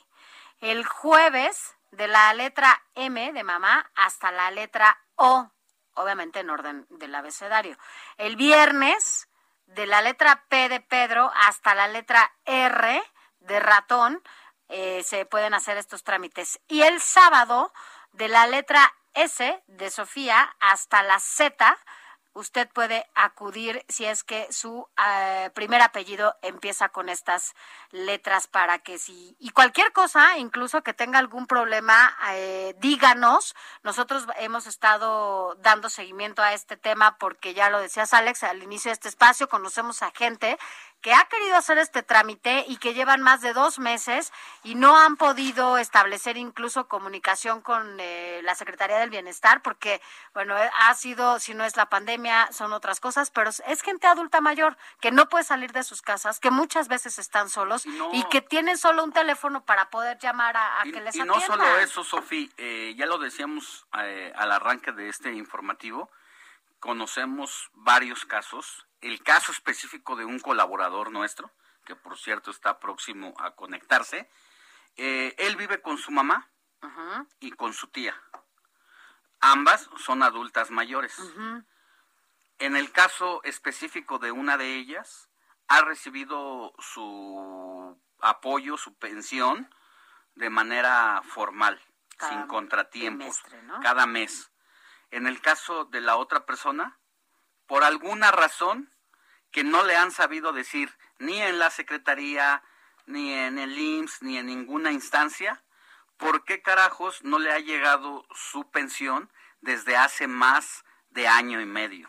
Entonces, alguien, seguramente alguien, se está quedando con, esa pensión, pero ¿cuántas son como ese caso? ¿Y dónde están esos recursos? Por eso llama muchísimo la atención la nota que publica el Heraldo de México hoy en su portada, donde parece que de manera muy enérgica el presidente pues anuncia que va a poner ojo en los programas, sociales porque tal parece que pues ya tiene información de que hay tranzas ahí y que de casa en casa y con preguntas directas a los beneficiarios, el gobierno de México prevé revisar la correcta operación de los programas sociales para evitar abusos y la corrupción. Esto lo dijo durante la supervisión de los programas para el bienestar en Colima y ahí anunció que los integrantes del gabinete tienen que asegurarse que las pensiones, becas y apoyos realmente llegan a los beneficiarios para consolidar el programa de bienestar. Hay que recordar que el quien era el mero jefe del manejo de los programas sociales, que a la vez tenía un operador en cada estado, pues prácticamente lo echaron de Palacio Nacional, a Gabriel Hernández, quien hoy pues se refugia políticamente en, el Senado de la República. Pero algo le encontró el presidente después del proceso electoral que no le gustó. Y, y, hay que decirlo honestamente también. O sea, sí es responsabilidad del presidente, porque él es el que encabeza la 4T, él es el que dijo que no habría corrupción en su gobierno, pero pues también no es responsable directo de cada uno de estos pésimos o malos funcionarios. Sí, no tendría que estar él revisando si sí o si no están llevándose a cabo estos programas, ¿no? Para eso, en teoría, pues hay gente que se encarga de esto y si el operador número uno de los programas sociales o el responsable de los programas sociales, Gabriel Hernández, Hernández que ya regresó al Senado, no lo hizo bien y algo pasó, pues ya para que el presidente agarre y diga, pues lo voy a revisar yo directamente. Bueno, de por sí le gusta, ¿eh? Tampoco es que sea algo diferente. El presidente le gusta revisar el todo directamente y las decisiones, tú lo sabes muy bien, que se toman en este gobierno no pasan sin que él lo haya autorizado y aprobado. Pues ahí está. Nosotros igualmente vamos a seguir haciendo esta revisión oportuna. Le vamos a dar el seguimiento al caso específico de nuestro compañero colaborador. Incluso lo vamos a acompañar a las dependencias donde va a hacer el reclamo de esta pensión que no llega para su familiar y lo vamos a documentar aquí porque no es posible. Si usted que nos escucha en casita o tiene algún familiar, algún vecino, algún conocido que está en las mismas circunstancias, por favor, mándenos su queja a el WhatsApp. Sí, que nos digan, que nos escriban a nuestro WhatsApp para que también nosotros podamos documentar entre más eh, tipo de anomalías tengamos, bueno, pues nosotros las haremos llegar, por supuesto, a quien, a quien corresponda. Y es el 5591 63 51 19. 55 91 63 51 19. Díganos, díganos si usted ha tenido algún problema para acceder a este programa de la pensión del bienestar para adultos mayores, que bueno, dice el presidente, ya ahora pueden acceder a, a él a partir de los 65 años, sino a los 68 como estaba antes. Así que bueno, pues eh, esto muchas veces les resuelve la vida y les ayuda a muchos adultos mayores, Alex, que viven solos, solos y que no tienen otro acceso de ingresos o ingreso más bien, más que este y eso es triste porque no es tampoco mucho dinero lo que estamos hablando, es una ayuda literal una poca de ayuda que se le pueda dar a pues algunos adultos mayores. La verdad es que además han trabajado mucho, algunos no tienen una pensión. Y sin una prestación, ¿cuánta gente trabajó sin prestaciones? Han hecho un gran esfuerzo por el país y yo creo que de todas las los apoyos sociales, todas las ayudas que pueda dar el gobierno, es una de las que yo en lo personal reconozco. no celebro la de los jóvenes que... Que no trabajan y estudian. Los lo que, en algún momento se les llamó ninis, porque también hay una gran fuente ahí de, corrupción. Se llega eh, los recursos a las empresas o a los pequeños negocios y ahí se hemos sabido de casos donde hay mochada y bueno, hay los jóvenes pues más bien deben de tener otras opciones, no estar recibiendo dádivas del gobierno como en lo personal. Sí, reconozco la que le dan a los adultos mayores. Y, pero... y como dices, ¿cuántas eh, personas no conoces que trabajaron toda su vida y siempre en condiciones eh, en donde no tenían ni siquiera las prestaciones mínimas y por eso a esta edad ya no tienen ni siquiera el acceso a una pensión. Así es. Y eso, bueno, Pero pues bueno, limita. Ya retomaremos el tema. Sí, sí, Seguimos con más. Vamos. José Luis Enciso. Lecturas.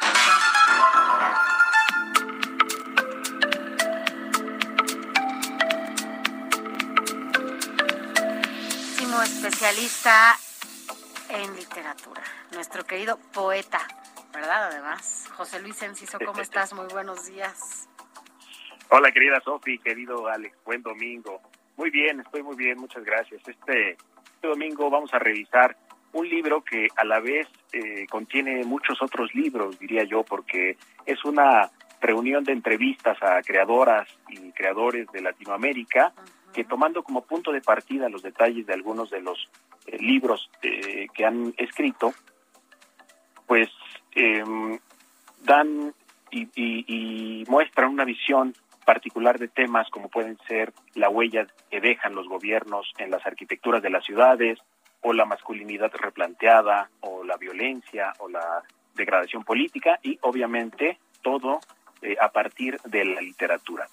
El libro se llama Miradas Oblicuas, diálogos, diálogos de lo presente y es una recopilación de 12 entrevistas, 12 charlas que los periodistas y escritores Óscar Alarcón y Luis J. L. Chigo sostuvieron con autores como Georgina Sebey, Federico Vitte, Fernanda Melchor, Alejandro Zambra, Gabriela Cabezón Cámara, por mencionar algunos, entre 2015 y 2021, lo cual nos habla de la actualidad y la vigencia de estas visiones que Alarcón y Chigo han ido recabando para la revista Neotrava.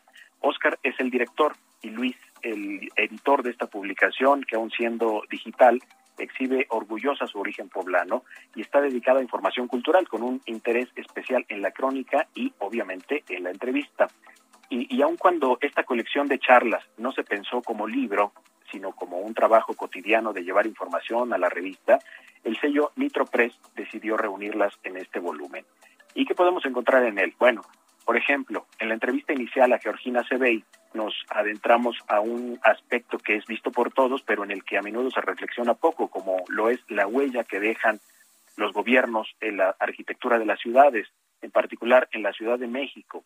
¿Qué tanto difieren las obras que construyó el PRI de las del PAN, del PRD y de las de Morena, por ejemplo? ¿Qué tanto se refleja en esa arquitectura la corrupción de esos gobiernos?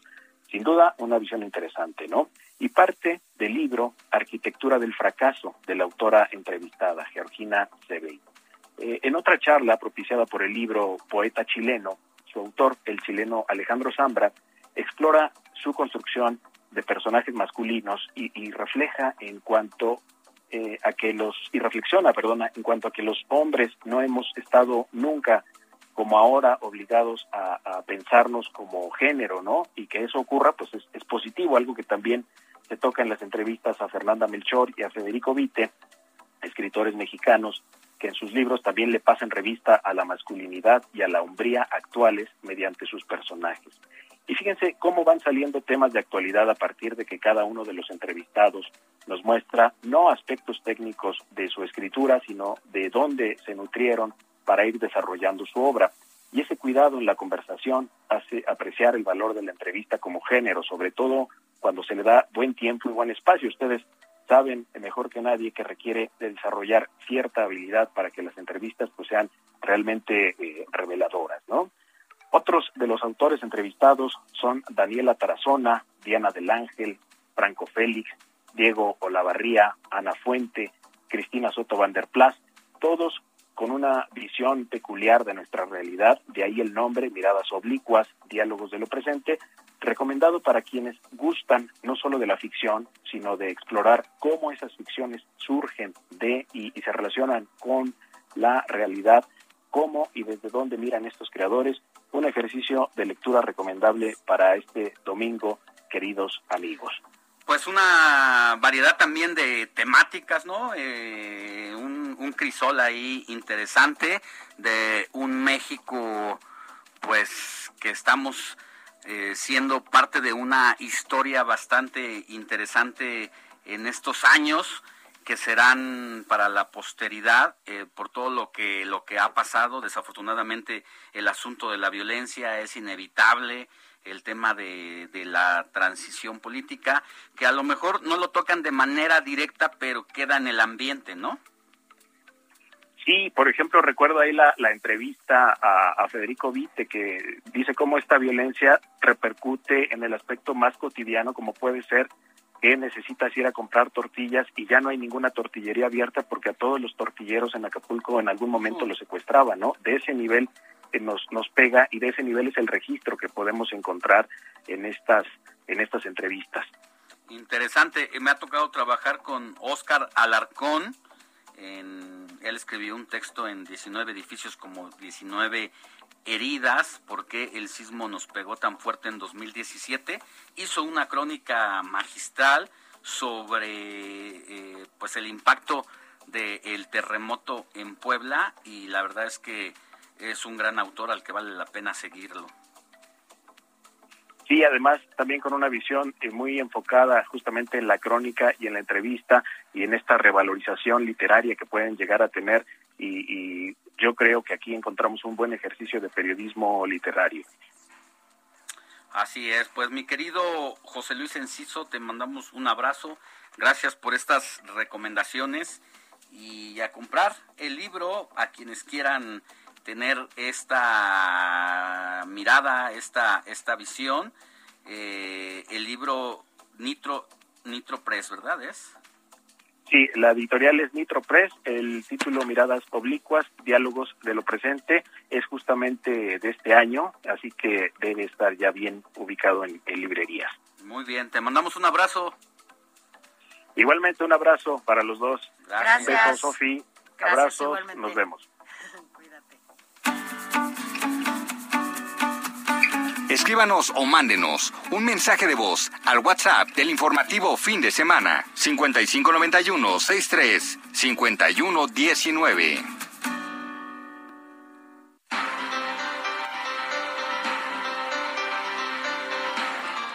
Ya lo decíamos, mi querida Sofi, al inicio de este informativo, porque tú tienes uno en casa, es tu animal consentido el gato, Día Internacional.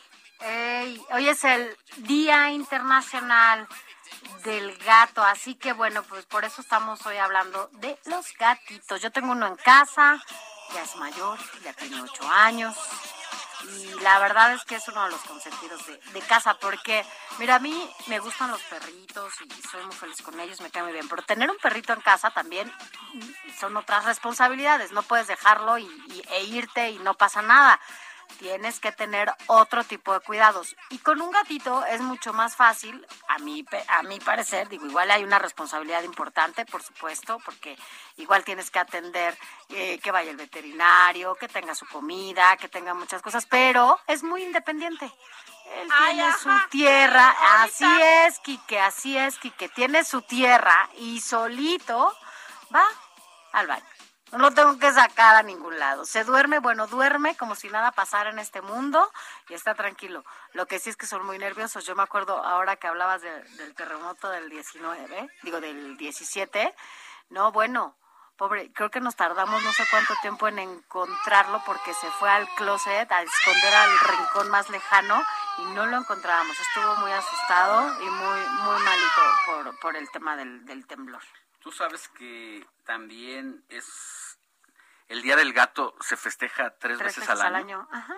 El 20 de febrero, el 8 de agosto y anótelo porque todavía el 29 de octubre vamos a volver a festejarlo. Y uno se dice, ¿por qué tantas celebraciones, no? El 20 de febrero tiene que ver con que fue una de las mascotas preferidas de la familia Clinton, del expresidente inolvidable, ¿no? De, ya, ya sabrás, entre otras cosas. ¿Por qué? De Bill Clinton, pues eh, se hizo el Día del Gato. Luego, el 8 de agosto, tiene su origen en el Fondo Internacional para el Bienestar Animal. ¿Y tú tienes el 20, 29 de octubre? No, lo, no, no, entiendo que es porque se debe a una celebración de una estudiante estadounidense experta en el estilo de las vidas de las mascotas, de las mascotas, Colin Page, quien quiso crear conciencia en las personas sobre los problemas que viven los gatos, hmm. sobre todo aquellos que andan en la calle y por eso eh, pues se ha asumido. Nadie se puso de acuerdo para festejarlo en un solo día hay tres opciones. Oye, y sí es importante decirlo que antes yo sí veía más gatitos en la calle, la verdad es que ahora menos, pero lo que sí es que hay estas campañas de esterilización para los gatitos porque después andan dejando hijos por todos lados. Los gatos son muy vagos, ¿no? Entonces van y vienen y nada más andan dejando hijos por todos lados.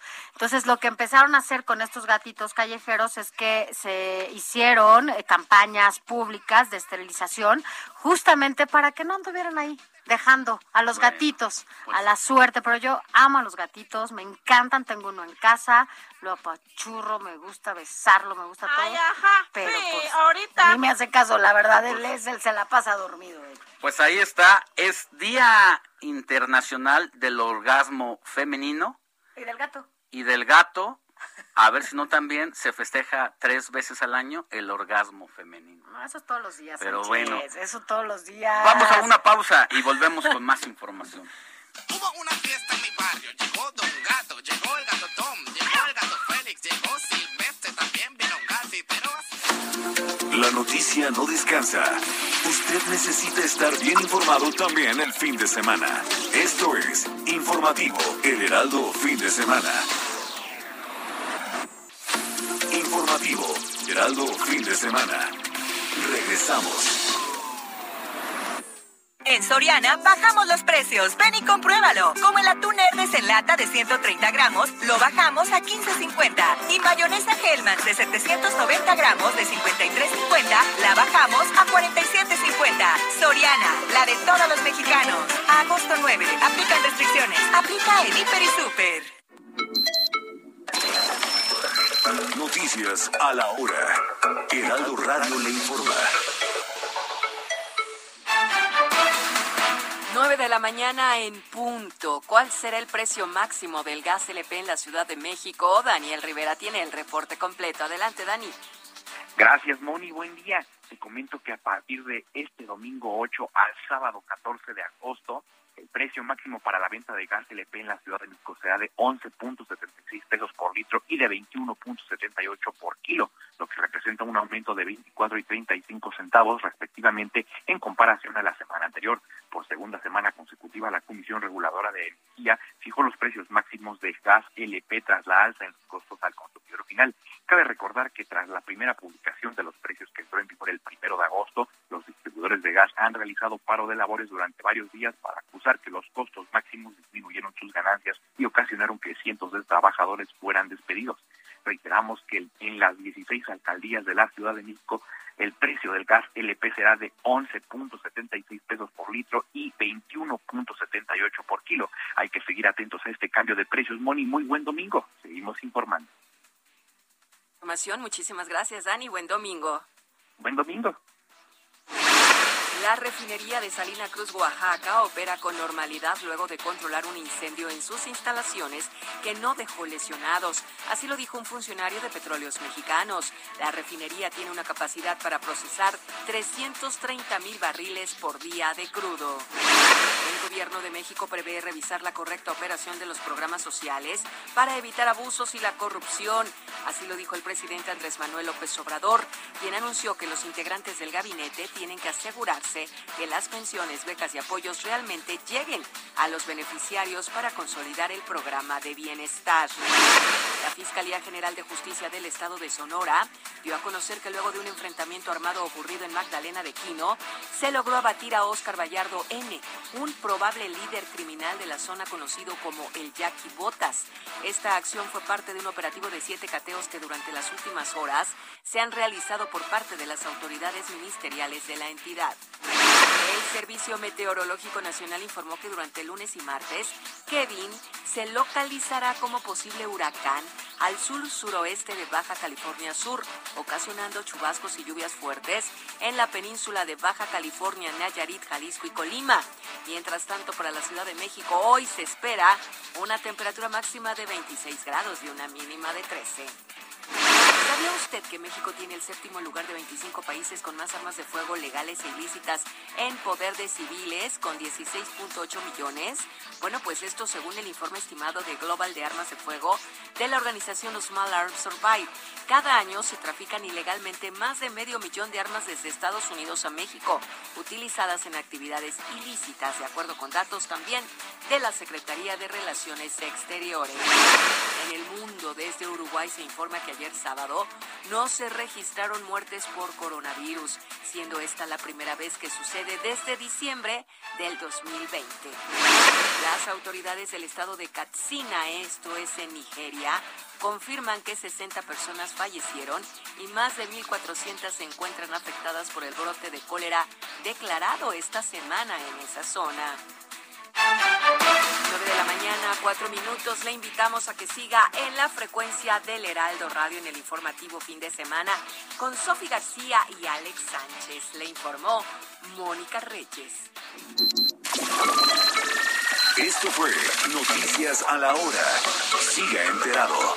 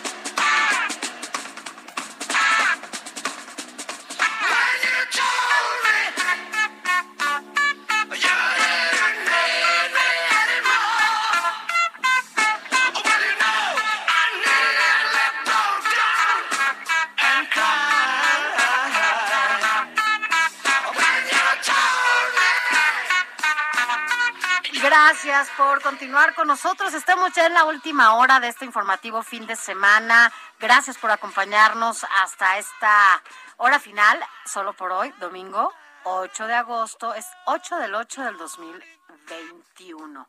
Así que bueno, quédese con nosotros, todavía nos falta esta hora.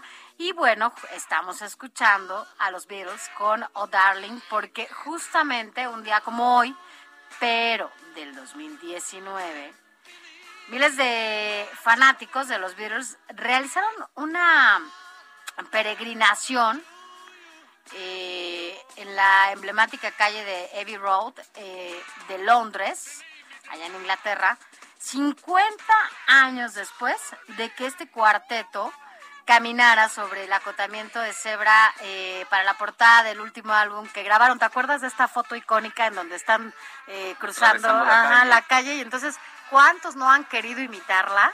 ¿Cuántos no se han parado? Igual y han querido hacer esa misma imagen que dejaron de manera significativa, importante, y es icónica esta imagen de los Beatles atravesando esta calle Abbey Road allá en Londres. Así que por eso estamos recordándolos hoy con Oh Darling.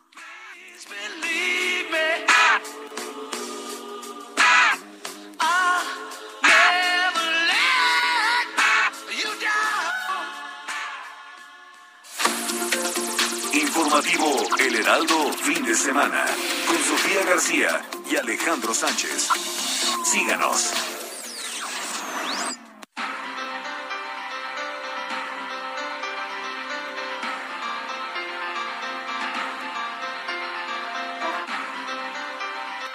de la mañana con siete minutos hora del centro de la República. Mire, hablamos de un tema que ha causado polémica, al menos aquí en nuestras redes sociales y en nuestro eh, WhatsApp del informativo de fin de semana, y no han parado de llegarnos mensajitos ¿eh? sobre No. el tema de la pensión, o mejor dicho, la ayuda de bienestar a adultos mayores, porque hay que recordar que son dos cosas. Una es la pensión que por ley te da el Instituto Mexicano del Seguro Social cuando tú trabajaste ciertos Ajá. años en tu vida y te jubilas y entonces tú te ganaste de manera directa esa esa pensión por tus años laborales. Que muchas veces es significativa. ¿no? Ins- o- Ajá.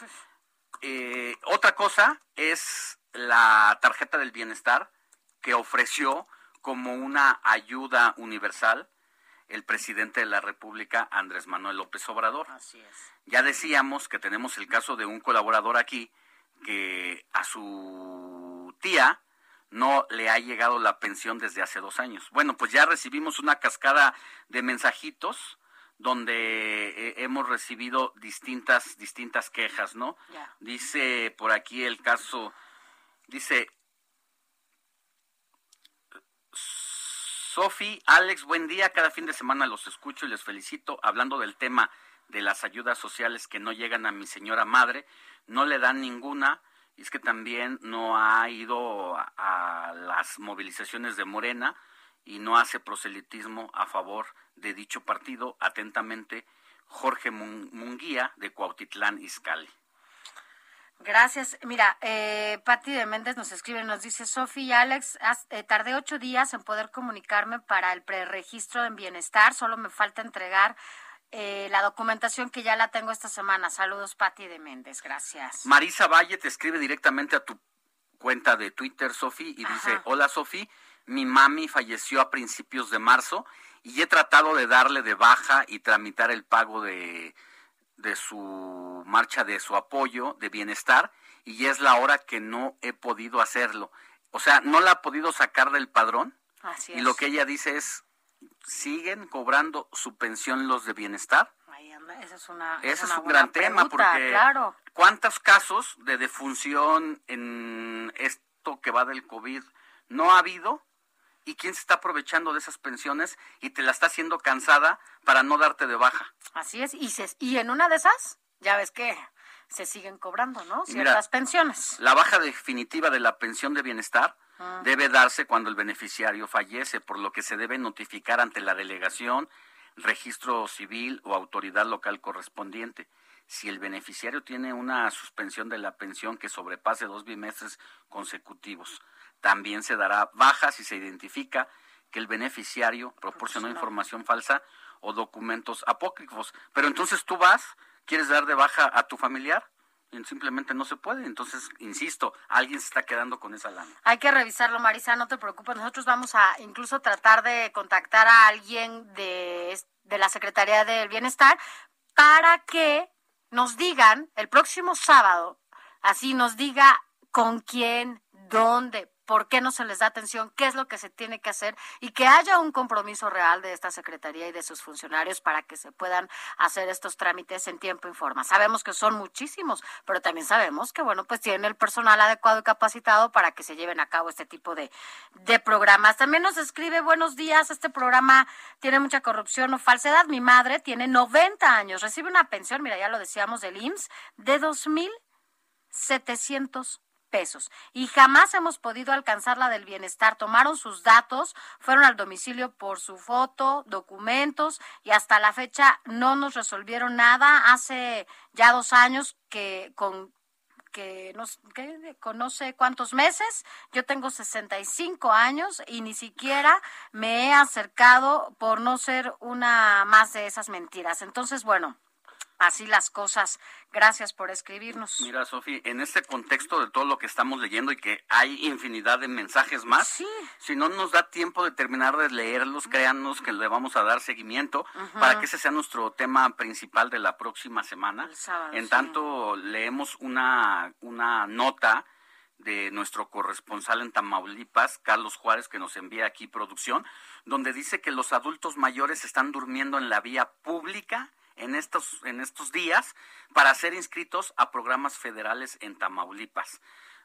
Son las personas mayores de 65 años las que se están quedando a pernoctar en la calle para ingresar al programa Pensión Universal para personas adultas mayores y de esa manera pues obtener la pensión por parte del gobierno federal. Incluso durante la mañana de este viernes que pasó se registró un zafarrancho en el módulo ubicado sobre Boulevard Adolfo López Mateos en Ciudad Madero, al grado que se solicitó el apoyo de los elementos de la Policía Estatal y la Guardia Nacional. Mira, eso es lamentable. Me, mira, a mí me da mucho coraje los abusos que se cometen en general, pero lo que pasa con los adultos mayores, me, o sea, me produce cualquier cantidad de enojo porque además son personas, insisto, muchas de ellas solas o sus hijos no tienen la posibilidad incluso en estos momentos de poderles ayudar y que abusen y que abusen de esta manera. Nada más comentar algo más sobre los temas que estamos diciendo, porque a propósito, justo recuerdo que aquí en el ISTE,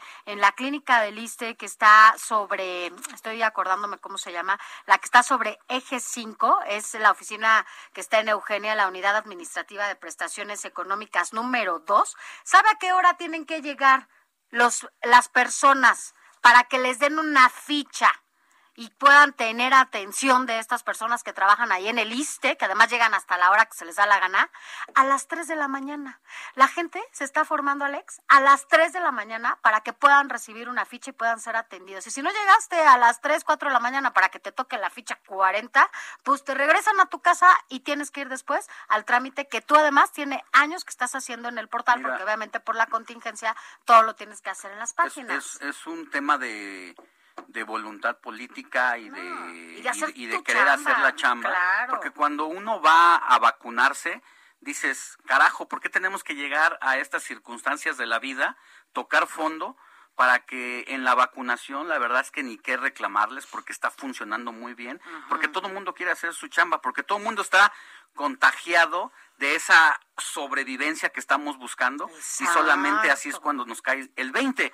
¿Por qué en un trámite tan fácil y sencillo como es este no son capaces de darle fichas a los adultos mayores en medio de una pandemia? Pero bueno, hablando justo de eso, ¿qué te parece si nos enlazamos con Carlos Juárez precisamente para que nos dé todos los detalles de lo que están pasando los adultos mayores de 65 años que solamente tienen el sueño de ingresar a un programa como estos? Mi querido Carlos, buenos días. Hola, ¿qué tal? Muy buenos días, un gusto saludarlos desde aquí, desde Tamaulipas.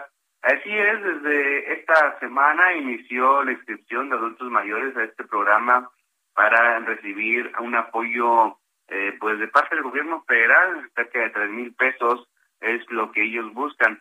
Ante esta situación, pues no fueron decenas, sino cientos de abuelitos, abuelitas, quienes llegaron hasta el centro de bienestar de Ciudad Madero, ubicado sobre el Boulevard Adolfo López Mateos, a la altura de la colonia eh, Unidad Nacional, en donde, bueno, no importó el calor de hasta 35 grados centígrados, ellos estuvieron la mayoría de pie esperando sin la posibilidad de estar bajo una sombra, porque en ese lugar no hay ni siquiera un espacio, árboles para poder descansar, solamente se colocaron dos toldos y ahí estuvieron trabajando los llamados servidores de la nación para apuntarlos. El trámite es largo y bueno, es mucha la gente, la población de 65 años que habita en la zona sur de Tamaulipas. La gente se tuvo que eh, quedar a dormir afuera de los módulos eh, de seguridad y bueno, hubo incluso hasta zafarranchos, broncas entre los abuelitos porque hubo personas que se metieron a la fila. Respecto a todo esto, bueno, llegó la Policía Estatal, también llegó la Guardia Nacional, a calmar los ánimos porque, bueno, pues estaba poniendo la, la situación muy complicada. Hay que recordar que este programa pues es universal y no hay una fecha de caducidad. Pero lo que llama mucho la atención es que no hay un espacio idóneo para que los adultos mayores sean inscritos a este programa. No fue solicitado ningún auditorio, ninguna unidad deportiva para que pudieran ser atendidos en un lugar al menos con sombra. Al respecto, la subdelegada de programas federales, Elizabeth Cruz Fernández, aseguró que, bueno, los abuelitos deben de esperar, deben tener paciencia, pues recalcó que este programa pues es universal y no tiene fecha de caducidad. Este, ya nos vamos. Mira, Carlos, eh, te vamos a pedir un favor, ya que has puesto el dedo en la llaga sobre este asunto, porque es insensible y es, eh, pues no sé cómo llamarlo, eh, que estén tratando así a las personas, a los adultos mayores, tendrían que buscar una manera más eficiente de que esto funcione. Pero para la próxima semana, si sabes de otros casos donde se estén, no se estén llegando las pensiones a los no estén recibiendo las pensiones los adultos mayores, por favor tratemos ese tema, no sueltes este tema, por favor. Sí, vamos a darle seguimiento la próxima semana y vamos a buscar a alguien de la Secretaría del Bienestar para que justamente resuelva pues todas estas dudas y que nos diga qué está pasando con los llamados servidores de la nación que solamente tienen a los adultos mayores en estas condiciones solamente para recibir además poco más de dos mil pesos. Eh, Estaremos la información, claro que sí, vamos a, a, revisar esta situación. Sí, muchas gracias, que tengas buen día. Buen día. Vámonos, vámonos a temas más amables para que dejemos de hacer coraje. Poquito, nada más. Adrián Caloca, Deportes. Avísale a tu esposa que hoy no vas a llegar. Esto se va a poner feo.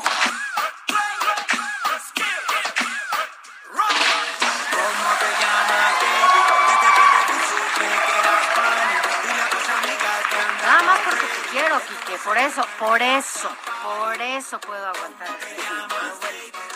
Y a ti también, Caloca, porque si no... Ah, yo te quiero más, Sofía.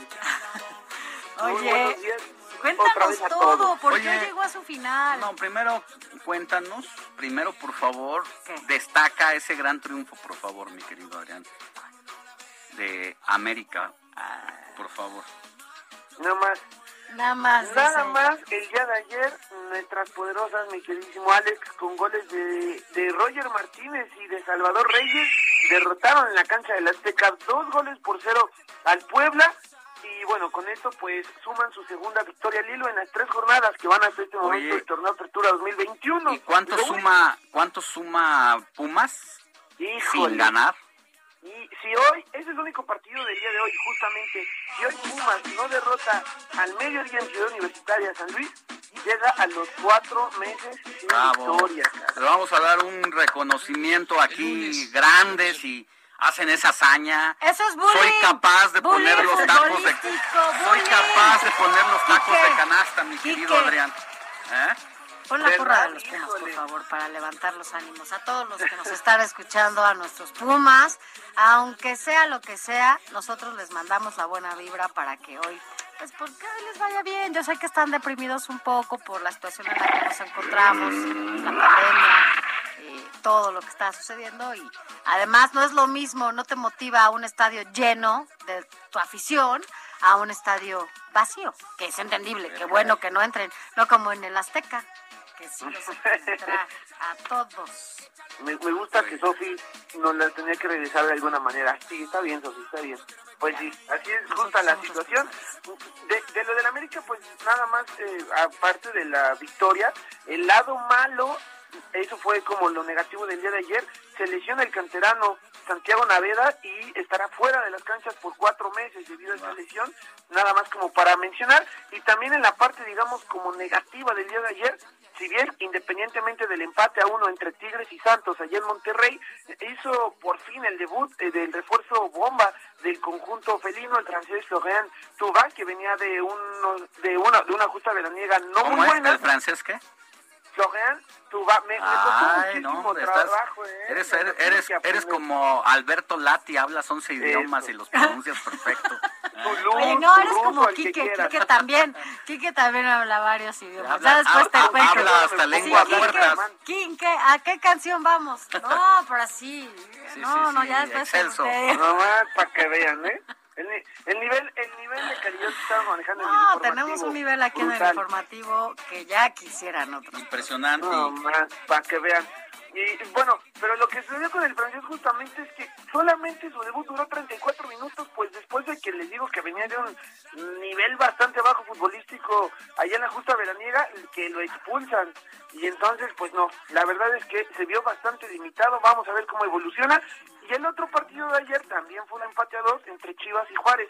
También el Guadalajara nomás no puede, le está costando un mundo el arranque de este torneo, pero pues bueno, ya vamos a ver. Y lo que mencionaba el Puma San Luis de hoy, y mañana en el cierre de la jornada 3 a las 9 de la noche, lunes, sí, el Atlas se, eh, visita al Pachuca. Entonces, pues bueno, ese va a ser uno de los duelos también atractivos del día. Ahora, lo que les había dicho al principio del programa de Messi, de, de esta situación, de que se iba, de, pues de su despedida, ¿no? Del Barcelona, justamente, por ahí salieron algunas frases importantes, como de que según él, eh, pues pensaba que ya estaba todo arreglado, que ya se tenía todo arreglado, que no había ningún problema, y al final, pues, se da lo de su salida. Incluso, aquí, ojo, había dicho que se iba a bajar la mitad del sueldo que eso fue lo que el club directamente le pidió, no no pasó más de ahí. Bueno, de cualquier forma ya se va y todo.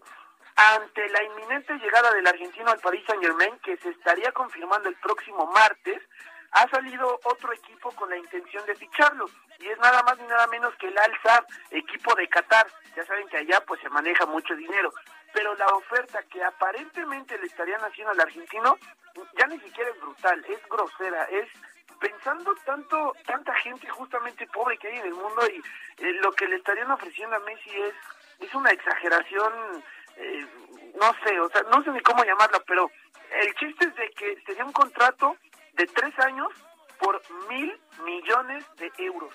Es una cosa demasiado y estaría ganando 333 millones de euros al año. Casi tres veces Adiós, adiós. lo que estaba ganando en el Barcelona. No, pues está, es, es mucha lana y no sé, uno de los de los deportistas yo creo que mejor pagados. Oye. Pero mi querido Adrián, ya nos gana la guillotina. Claro que sí. A ver si hablamos más, más tardecito, antes de irnos, ya sobre el cierre de los Olímpicos. Sí, porque Claro Quique que tiene una duda y entonces ahorita que te la, te la haré saber. Perfecto, ya está. Vale. Abrazo. Bueno, pues igualmente. Vamos a, a una pausa y volvemos con más información. Je ne comprends pas. No, yo tampoco compro La noticia no descansa. Usted necesita estar bien informado también el fin de semana. Esto es Informativo El Heraldo Fin de Semana. Informativo Heraldo Fin de Semana. Regresamos. En Soriana bajamos los precios. Ven y compruébalo. 30% de descuento en ropa de primavera para toda la familia. Y en toda la papelería y equipaje escolar, 20% de descuento más 6 meses sin intereses. Soriana, la de todos los mexicanos. Agosto 9. Aplica restricciones, excepto cuadernos Back to School y 9 to 5. Aplica en Hiper y Super.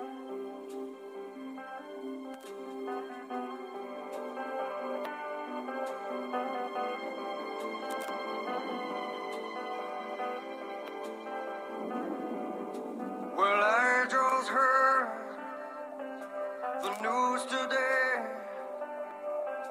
It seems my life is gonna change. I close my eyes, begin to pray. Then tears of joy stream down my face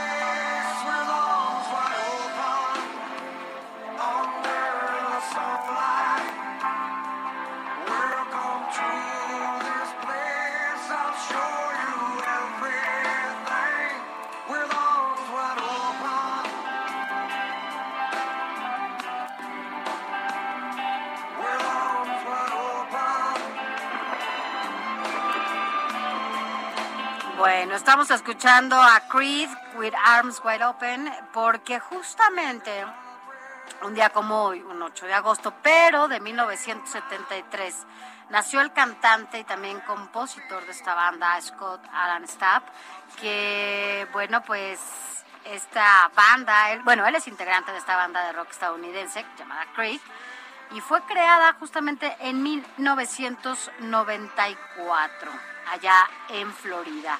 Grabó tres álbumes, justamente antes de que se separaran en el 2009. Y bueno, hoy por eso lo recordamos con With Arms Wide Open, quien es Creed, porque hoy celebra su cumpleaños, uno de los integrantes.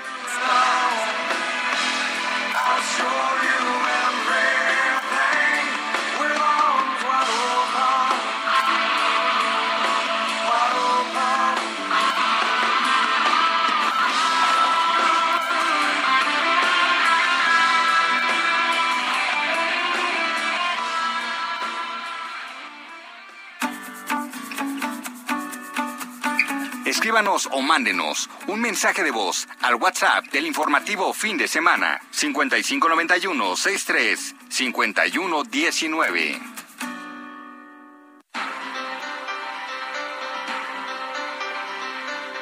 Gracias por continuar con nosotros y ahora hacemos rápidamente enlace con mi compañero Carlos Navarro porque estamos a poco tiempo ya, a una hora más o menos, Carlos, de que se inaugure esta parte del cable bus. ¿Cómo estás, Carlos?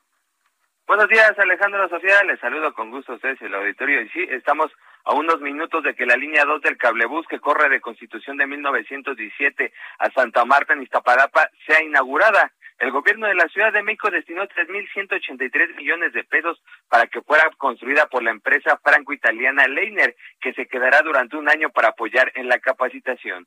Será el servicio de transportes eléctricos que actualmente maneja el tren ligero y el trolebús el organismo encargado de operar este sistema cablebús. Algunas personas han manifestado algunas dudas sobre las medidas de seguridad, entre ellas, ¿qué tan resistente es el cable que transporta las cabinas? Bueno, el líder del proyecto de Leiner para México, Giacomo Tratenero, explicó qué tan resistente es. Escuchemos. El cable es muy resistente, eh, solamente para dar eh, un orden de magnitud, de, de, de una, un valor. Tenemos, tenemos, el cable está dimensionado por 200 toneladas de carga, ¿ok? Y la carga máxima que en las peores de las condiciones de carga, con toda la línea cargada, con todas las peores condiciones, no llega a los 50 uh, toneladas. Entonces tenemos un factor, factor de seguridad que es previsto por ley de 4, mínimo de 4, que es, que es sobramos realmente. Y eh, además en el cable se hacen pruebas periódicas de integridad del cable. La línea 2 cuenta con las siete estaciones a lo largo de, un, de 10.6 kilómetros. Se trata de Constitución de 1917, Quetzalcoatl, Las Torres Buenavista, Jalpa, Lomas de la Estancia, San Miguel Teotongo y Santa Marta. En este caso, el tiempo de recorrido será de 40 minutos con 305 cabinas. Se estima una demanda por día de hasta 100.000 usuarios. También existe la duda si a medio camino se pueden abrir las cabinas. Así respondió Giacomo Tratenero. Escuchemos. No, esto es imposible porque tiene un doble sistema de seguridad. Cuando la cabina sale de la estación, tiene un mecanismo que acerca la puerta, luego que bloquea la puerta con un control de bloqueo, que si una puerta no está bloqueada para la instalación, un momento. Y eh, luego hay también un control de final de andén, que si alguien se queda porque sale al último momento, hemos visto también esto pasar con gente que queda atrapada por cualquier motivo para la instalación, porque, para permitir al usuario que salga en la cabina. La tarifa por el servicio que presta el cablebús será de 7 pesos por viaje, que se cobrará independientemente de la distancia. Y bien, para este evento se darán cita funcionarios de alto nivel. La, lo encabeza la jefa de gobierno Claudia Sheinbaum, pero también la acompañan el secretario de Comunicaciones y Transportes Jorge Arganis, el secretario de Desarrollo Agrario Territorial y Urbano Román Meyer, el subsecretario de Derechos Humanos Alejandro Encinas, así como los gobernadores de Morelos y de Michoacán, Cuauhtémoc Blanco y Alfredo Ramírez, quien fue electo en las pasadas elecciones. Así es que bueno, hoy se inaugura el cablebús en Iztapalapa. Alejandro Sofía, la información que les tengo. Gracias como siempre por toda tu información muy completa. Nos escuchamos más tarde. en Hasta luego, buenos días. espacios informativos. Gracias, Carlos, por toda tu información, Alex. Y bueno, pues es otra línea más que se inaugura a la ya recién que corre allá por Indios. Por Así es, una Verdes. nueva ruta. Pero bueno, vamos con más. Informativo El Heraldo, fin de semana, con Sofía García y Alejandro Sánchez. Síganos.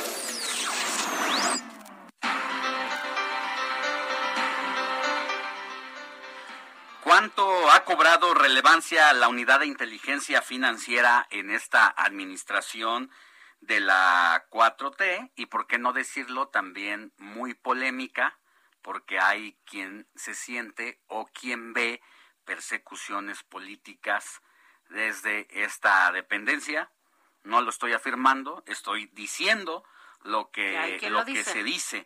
Eh, pero bueno, en medio de esta situación, lo que sí es un cierto que la unidad de inteligencia financiera que depende de la Secretaría de Hacienda y Crédito Público busca ir más a fondo en contra del lavado de dinero y la operación eh, con recursos de procedencia ilícita y recientemente la UIF ha emitido una convocatoria para certificar a los profesionales que combaten estos delitos.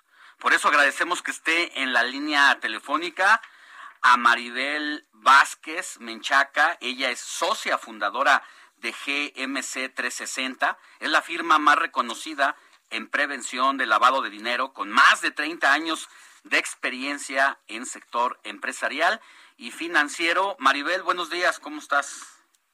Hola, ¿qué tal, querido Alex? Hola, Sofi. Muchísimas gracias por recibirme. Gracias. Hombre, a ti para que nos ayudes a entender estos temas que nos, de alguna manera, eh, ya sea que nos impliquen de manera directa o indirectamente, pero que a veces son tan técnicos y no se saben bajar a la ciudadanía.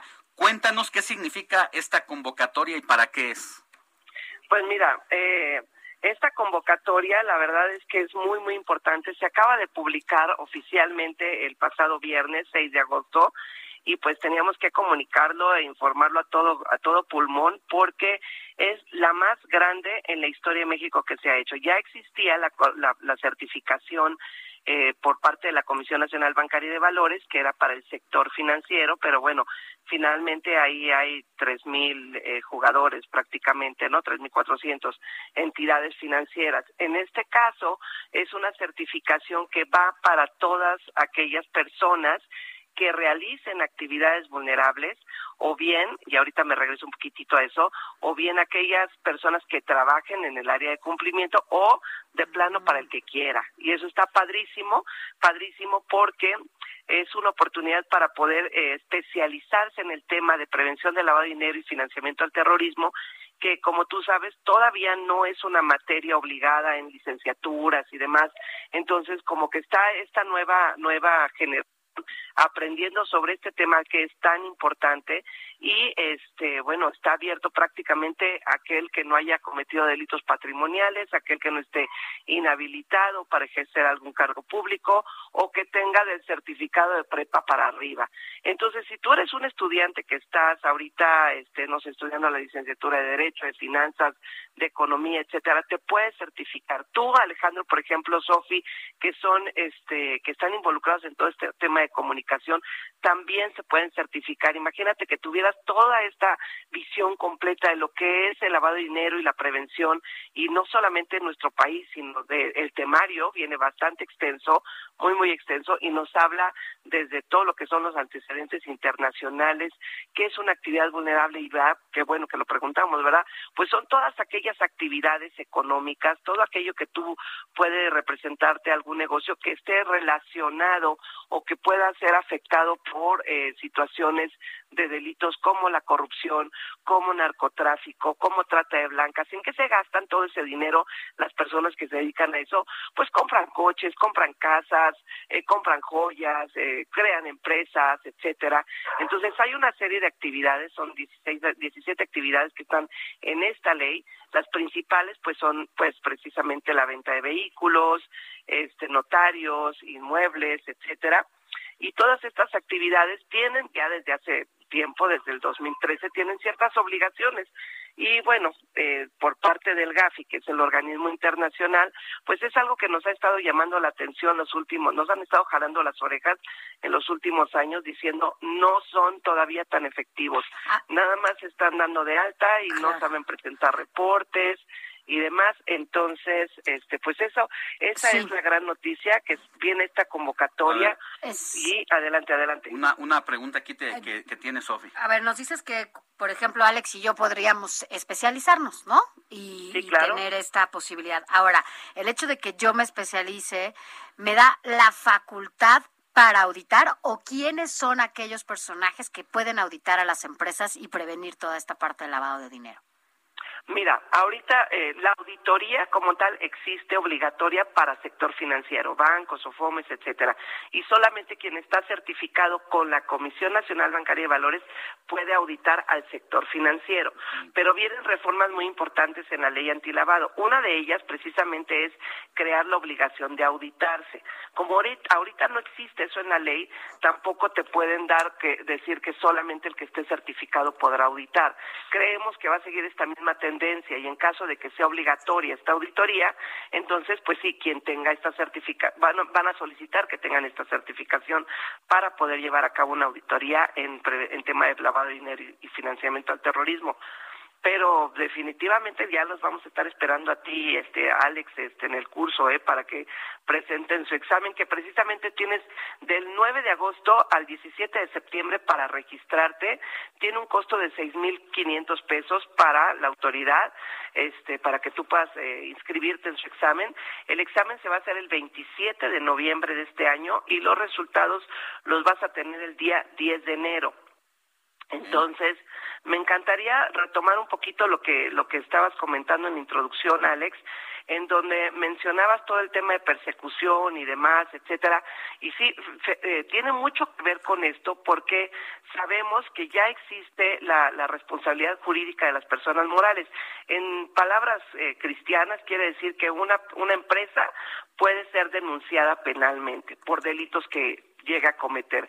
Y la principal atenuante es que tú tengas un sistema de compliance, un sistema de control interno, es decir, que tengas un manual de cumplimiento apegado a prevenir delitos, etcétera. Entonces, este esta certificación te va a dar todo el know-how para que tú puedas implementar este tipo de, si- de- de- de- de programas dentro de cualquier empresa y que en caso de que tú te recibas una denuncia administrativa penal, entonces puedas tener herramientas para defenderte. Incluso Maribel, no, yo soy empresario y no es que yo sea un empresario corrupto o que tenga ligas con el crimen organizado, pero si me atonto en mi empresa, algún elemento mío, algún colaborador puede meterme un gol por ahí. Sí, por supuesto, es una manera de blindarte. Tú como empresario que realices una actividad vulnerable, o sea, si tú tienes, este, no sé, propiedades y te dedicas a rentarlas, ten- tendrías que certificarte. Hoy no es obligatorio, pues, creo que la tendencia va a ir hacia allá, pero tendrías que certificarte precisamente para conocer mejor cómo proteger a tu empresa y para que en caso de que hubiese cualquier denuncia tú puedas decir, eh, eh, eh, momento, yo no me di cuenta que ahora me metieron el gol, porque yo cuento con capacitación, cuento con manuales. Entonces es tu primera forma de defenderte. ¿Quién lo va a poder hacer? Quien esté certificado, quien tenga todo este know-how. Maribel, ¿dónde Mándeme. pueden seguirte quienes se queden con más dudas, quienes quieran hacerte una consulta, quienes busquen ingresar a esta convocatoria, corresponder a esta convocatoria? ¿Dónde pueden saber más? Bueno, por supuesto, tenemos nuestra página de gmc360.com.mx, pero rapidísimo quiero darles un súper regalo a todos tus radioescuchas, a todos tus amigos que todos los fines de semana te están siguiendo y que quieren ir por más y apro- aprovechar esta pandemia, no para quejarse, sino para estar más capacitados y tener más herramientas. Y vamos a obsequiar 10 cursos de para la certificación que son vía remota, tienen sus 50 horas de en vivo donde los vamos a estar capacitando, tienen exámenes simuladores, van a tener el libro de la edición especial. Esto, todo esto tiene un costo de 8,700 pesos y solamente tienen que escribir un correo en este momento, atención a clientes, arroba gmc 360.com.mx y eh, poner en el concepto quiero certificarme, hashtag Heraldo Radio y decirnos por qué se quieren certificar y por supuesto que los 10 primeros van a estar eh, eh, ya inscritos en nuestro curso que da inicio el próximo 8 de septiembre. Alex, Sofía, ustedes por supuesto ya los estamos esperando, tienen su curso, los voy a poner a estudiar, vamos a certificarnos juntos y vamos a hacernos especialistas, más especialistas en, la materia. ¿eh? Ya está, otra vez nada más repite la... la- Arro- eh, atención a clientes arroba gmc360.com.mx y tienen que poner quiero certificarme hashtag Heraldo Radio. Gracias Maribel, que tengas buen día. Muchísimas gracias, un beso a los dos, que Dios los bendiga. A ti también, gracias. Vámonos rápidamente a otros temas, ya estamos en el cierre y es que, bueno, sin duda algo que ha, a, un sector que se ha visto gravemente afectado ha sido el del turismo. El año pasado no les fue nada bien, sin embargo, parece que este año ahí se están empezando a reactivar para saber exactamente qué está pasando en, eso, en ese sector. Agradecemos que esté con nosotros a José Manuel Arteaga, quien es nuestro editor de Mercados aquí, de, este, eh, de esta edición, en el Heraldo de México. José Manuel, cuéntanos de qué se trata. ¿Ya hay reactivación en estos momentos, por lo menos la esperada, en lo que tiene que ver con el turismo? Hola Sofi, ¿cómo estás? Buenos días, un saludarte Alex.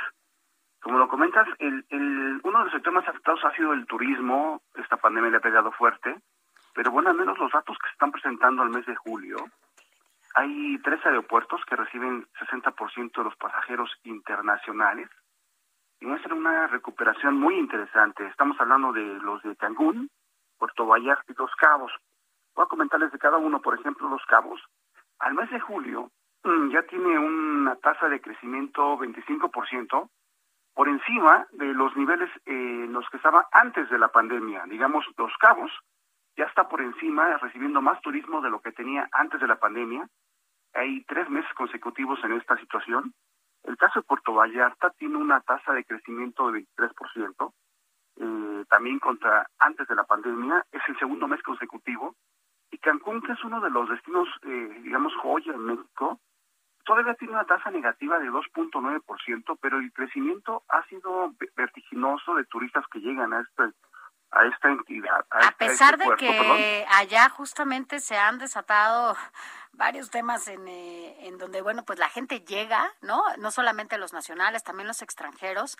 Como dices, es la joya, ¿no? Una de las joyas turísticas de nuestro país, pero incluso la reactivación de los cruceros, porque entiendo que ya cada vez llegan más cruceros. Es, es correcto, es correcto, Sofi, a pesar de, de toda la situación que se ha visto difícil, este, pues ya, digamos que para el mes de agosto, el siguiente mes, estamos casi previendo, se está previendo que ya rebase el nivel que estaba antes de la pandemia. Vamos, está, podría romper esta situación por toda la llegada de turistas, a pesar de todo el tema de, coronavirus, pues está, estos tres puntos se están reactivando considerablemente. El caso de los cruceros ya empiezan a llegar, ya llegan un par de cruceros a, sobre todo a Cozumel. Cozumel es una isla que, que depende eh, al 90% de los turistas que llegan eh, vía los cruceros. Entonces, para ellos es una, una fuente importante de ingresos. ¿Qué dice las autoridades? Bueno, el secretario de Turismo, Miguel Torruco, dice que la mejora en la confianza del viajero, medidas biosanitarias y estrategias para la recuperación del turismo en México van a permitir que este año el país alcance un PIB turístico de 7.1%. Digamos que ya empieza a verse un- una luz para este sector. Para el próximo año se espera que llegue a 8.3%. Hay un factor de ocupación hotelera que se espera por parte de las autoridades oficiales que estaría cercana al 45%. Todavía aquí, si hablamos de todo el país, todavía está bajo porque eh, antes de la pandemia se estaban en niveles de ocupación de 60%. Y bueno, como lo comenta Sofi, es un, el turismo es un sector muy interesante, muy importante porque aporta nada más 8.7% del PIB nacional, o sea, es, es algo interesante, tiene una balanza comercial cercana a los 25 mil millones de dólares, es una industria que da trabajo a cerca de 2.3 millones de personas. Digamos que eh, estos tres eh, destinos ya empiezan a ver las mejoras, ¿no? Eh, las autoridades lo que esperan es que los mexicanos viajen internamente y que también reactiven muchas zonas, ya sea arqueológicas, ya sea locales, y que es un punto que se está viendo hacia adelante que repunte y que mejore, Sofi y Alejandro. Pues mira, yo no sé tú, Sofi, no sé tú, Juan Manuel, eh, creo que por el reto de reactivar el sector turístico, que era a la vez el motor de las economías, no solamente de México, sino del mundo, era en dos ejes. El primero, eh, cómo reactivarnos en medio de la pandemia o en la post-pandemia. Y el otro era cómo hacer que se reactivara esta, este sector cuando íbamos a quedar desfondados de nuestros bolsillos por obvias razones. Entonces creo que aquí que ya se superó una cosa, que aun cuando estamos en el pico de la tercera ola, ya por pandemia creo que no paramos, o sea, ya no nos da miedo, ya no nos asusta. Ayer veía yo imágenes del Acapulcazo ahí, los Pérez, los Sánchez, los González, en todos los lugares de, de, de Acapulco, cotorreando a todo dar y bueno, pues son quienes tienen posibilidades. Otros seguramente quisieran ir, claro, pero, no tienen es lana. Parte de la desesperación, ¿no? O sea que, claro, como que en el 2020 todavía este miedo total y absoluto eh, eh, estaba acaparando a todos. Que en este año, confiándose en la vacunación, se soltaron la tal cual, los Sánchez, los Gómez, todos y se fueron al Acapulcazo, los García también, algunos, no todos, pero los bueno. haga menos, ¿eh? ya, ya se, creo que ya se fue a Acapulco. Arteaga ya se fue. Juan Manuel Arteaga. José, ¿Ya? José Manuel. Aquí, andamos, este, Alex. Ya te Eh, ando este, cambiando el nombre aquí con José Manuel. Y en efecto, Ajá, dinos. como, como lo comentas, Alex, es muy común ver eh, las playas de, de Cancún llenas de turistas, ¿no? Las playas de Los Cabos también es muy común últimamente. La de Acapulco ni quede, ¿no? En Puerto Vallarta también. Y sí, parte parte de esto es que mucha gente pues está, digamos, cansada. Desesperada. Está es- desesperada, eh, quiere un momento respiro, pero bueno, sí, siempre, digamos, lo, lo indispensable protegerse, ¿no? Porque pues esto está, puede ser un punto que puede afectar en un cierto momento. ¿no? Está peor porque todavía estamos en pandemia, mi querido Arteaga. Todavía estamos en pandemia, un Y el otro reto, Sofi, que también tendrá que hacerse, eh, pues, sustentable el turismo, eh, a detonar la sustentabilidad en medio de esta nueva situación. Te mandamos un abrazo. Ale, un, abrazo para ustedes, Sofi. Muchas Gracias. muy buenos días. Buen día, buen domingo. Cuídate. Y Alex, pues ya llegamos al final. Nosotros ya llegamos al final de esta emisión, nada más por Solo hoy, por domingo 8 de agosto, Día Internacional del Gato, Y del Día orgasmo del femenino. Orgasmo Femenino. Disfrute su domingo, Como disfrute la barbacoa, siempre, disfrute todo lo que tenga que disfrutar. Linda semana, Sofía García. Gracias, Alex Sánchez. Nos vemos dentro de ocho días aquí, en estos espacios, en estos mismos micrófonos. Gracias. Yo soy Alejandro Sánchez, Sofía García, le agradecemos haberse informado con nosotros. Heraldo Media Group presentó Informativo El Heraldo Fin de Semana con Sofía García y Alejandro Sánchez a través de El Heraldo Radio con la H que sí suena y ahora también se escucha. Ever catch yourself eating the same flavorless dinner three days in a row? Dreaming of something better? Well, HelloFresh is your guilt-free dream come true, baby. It's me, Kiki Palmer. Let's wake up those taste buds with hot, juicy pecan-crusted chicken or garlic butter shrimp scampi. Mm. Hello Fresh. Stop dreaming of all the delicious possibilities and dig in at HelloFresh.com. Let's get this dinner party started.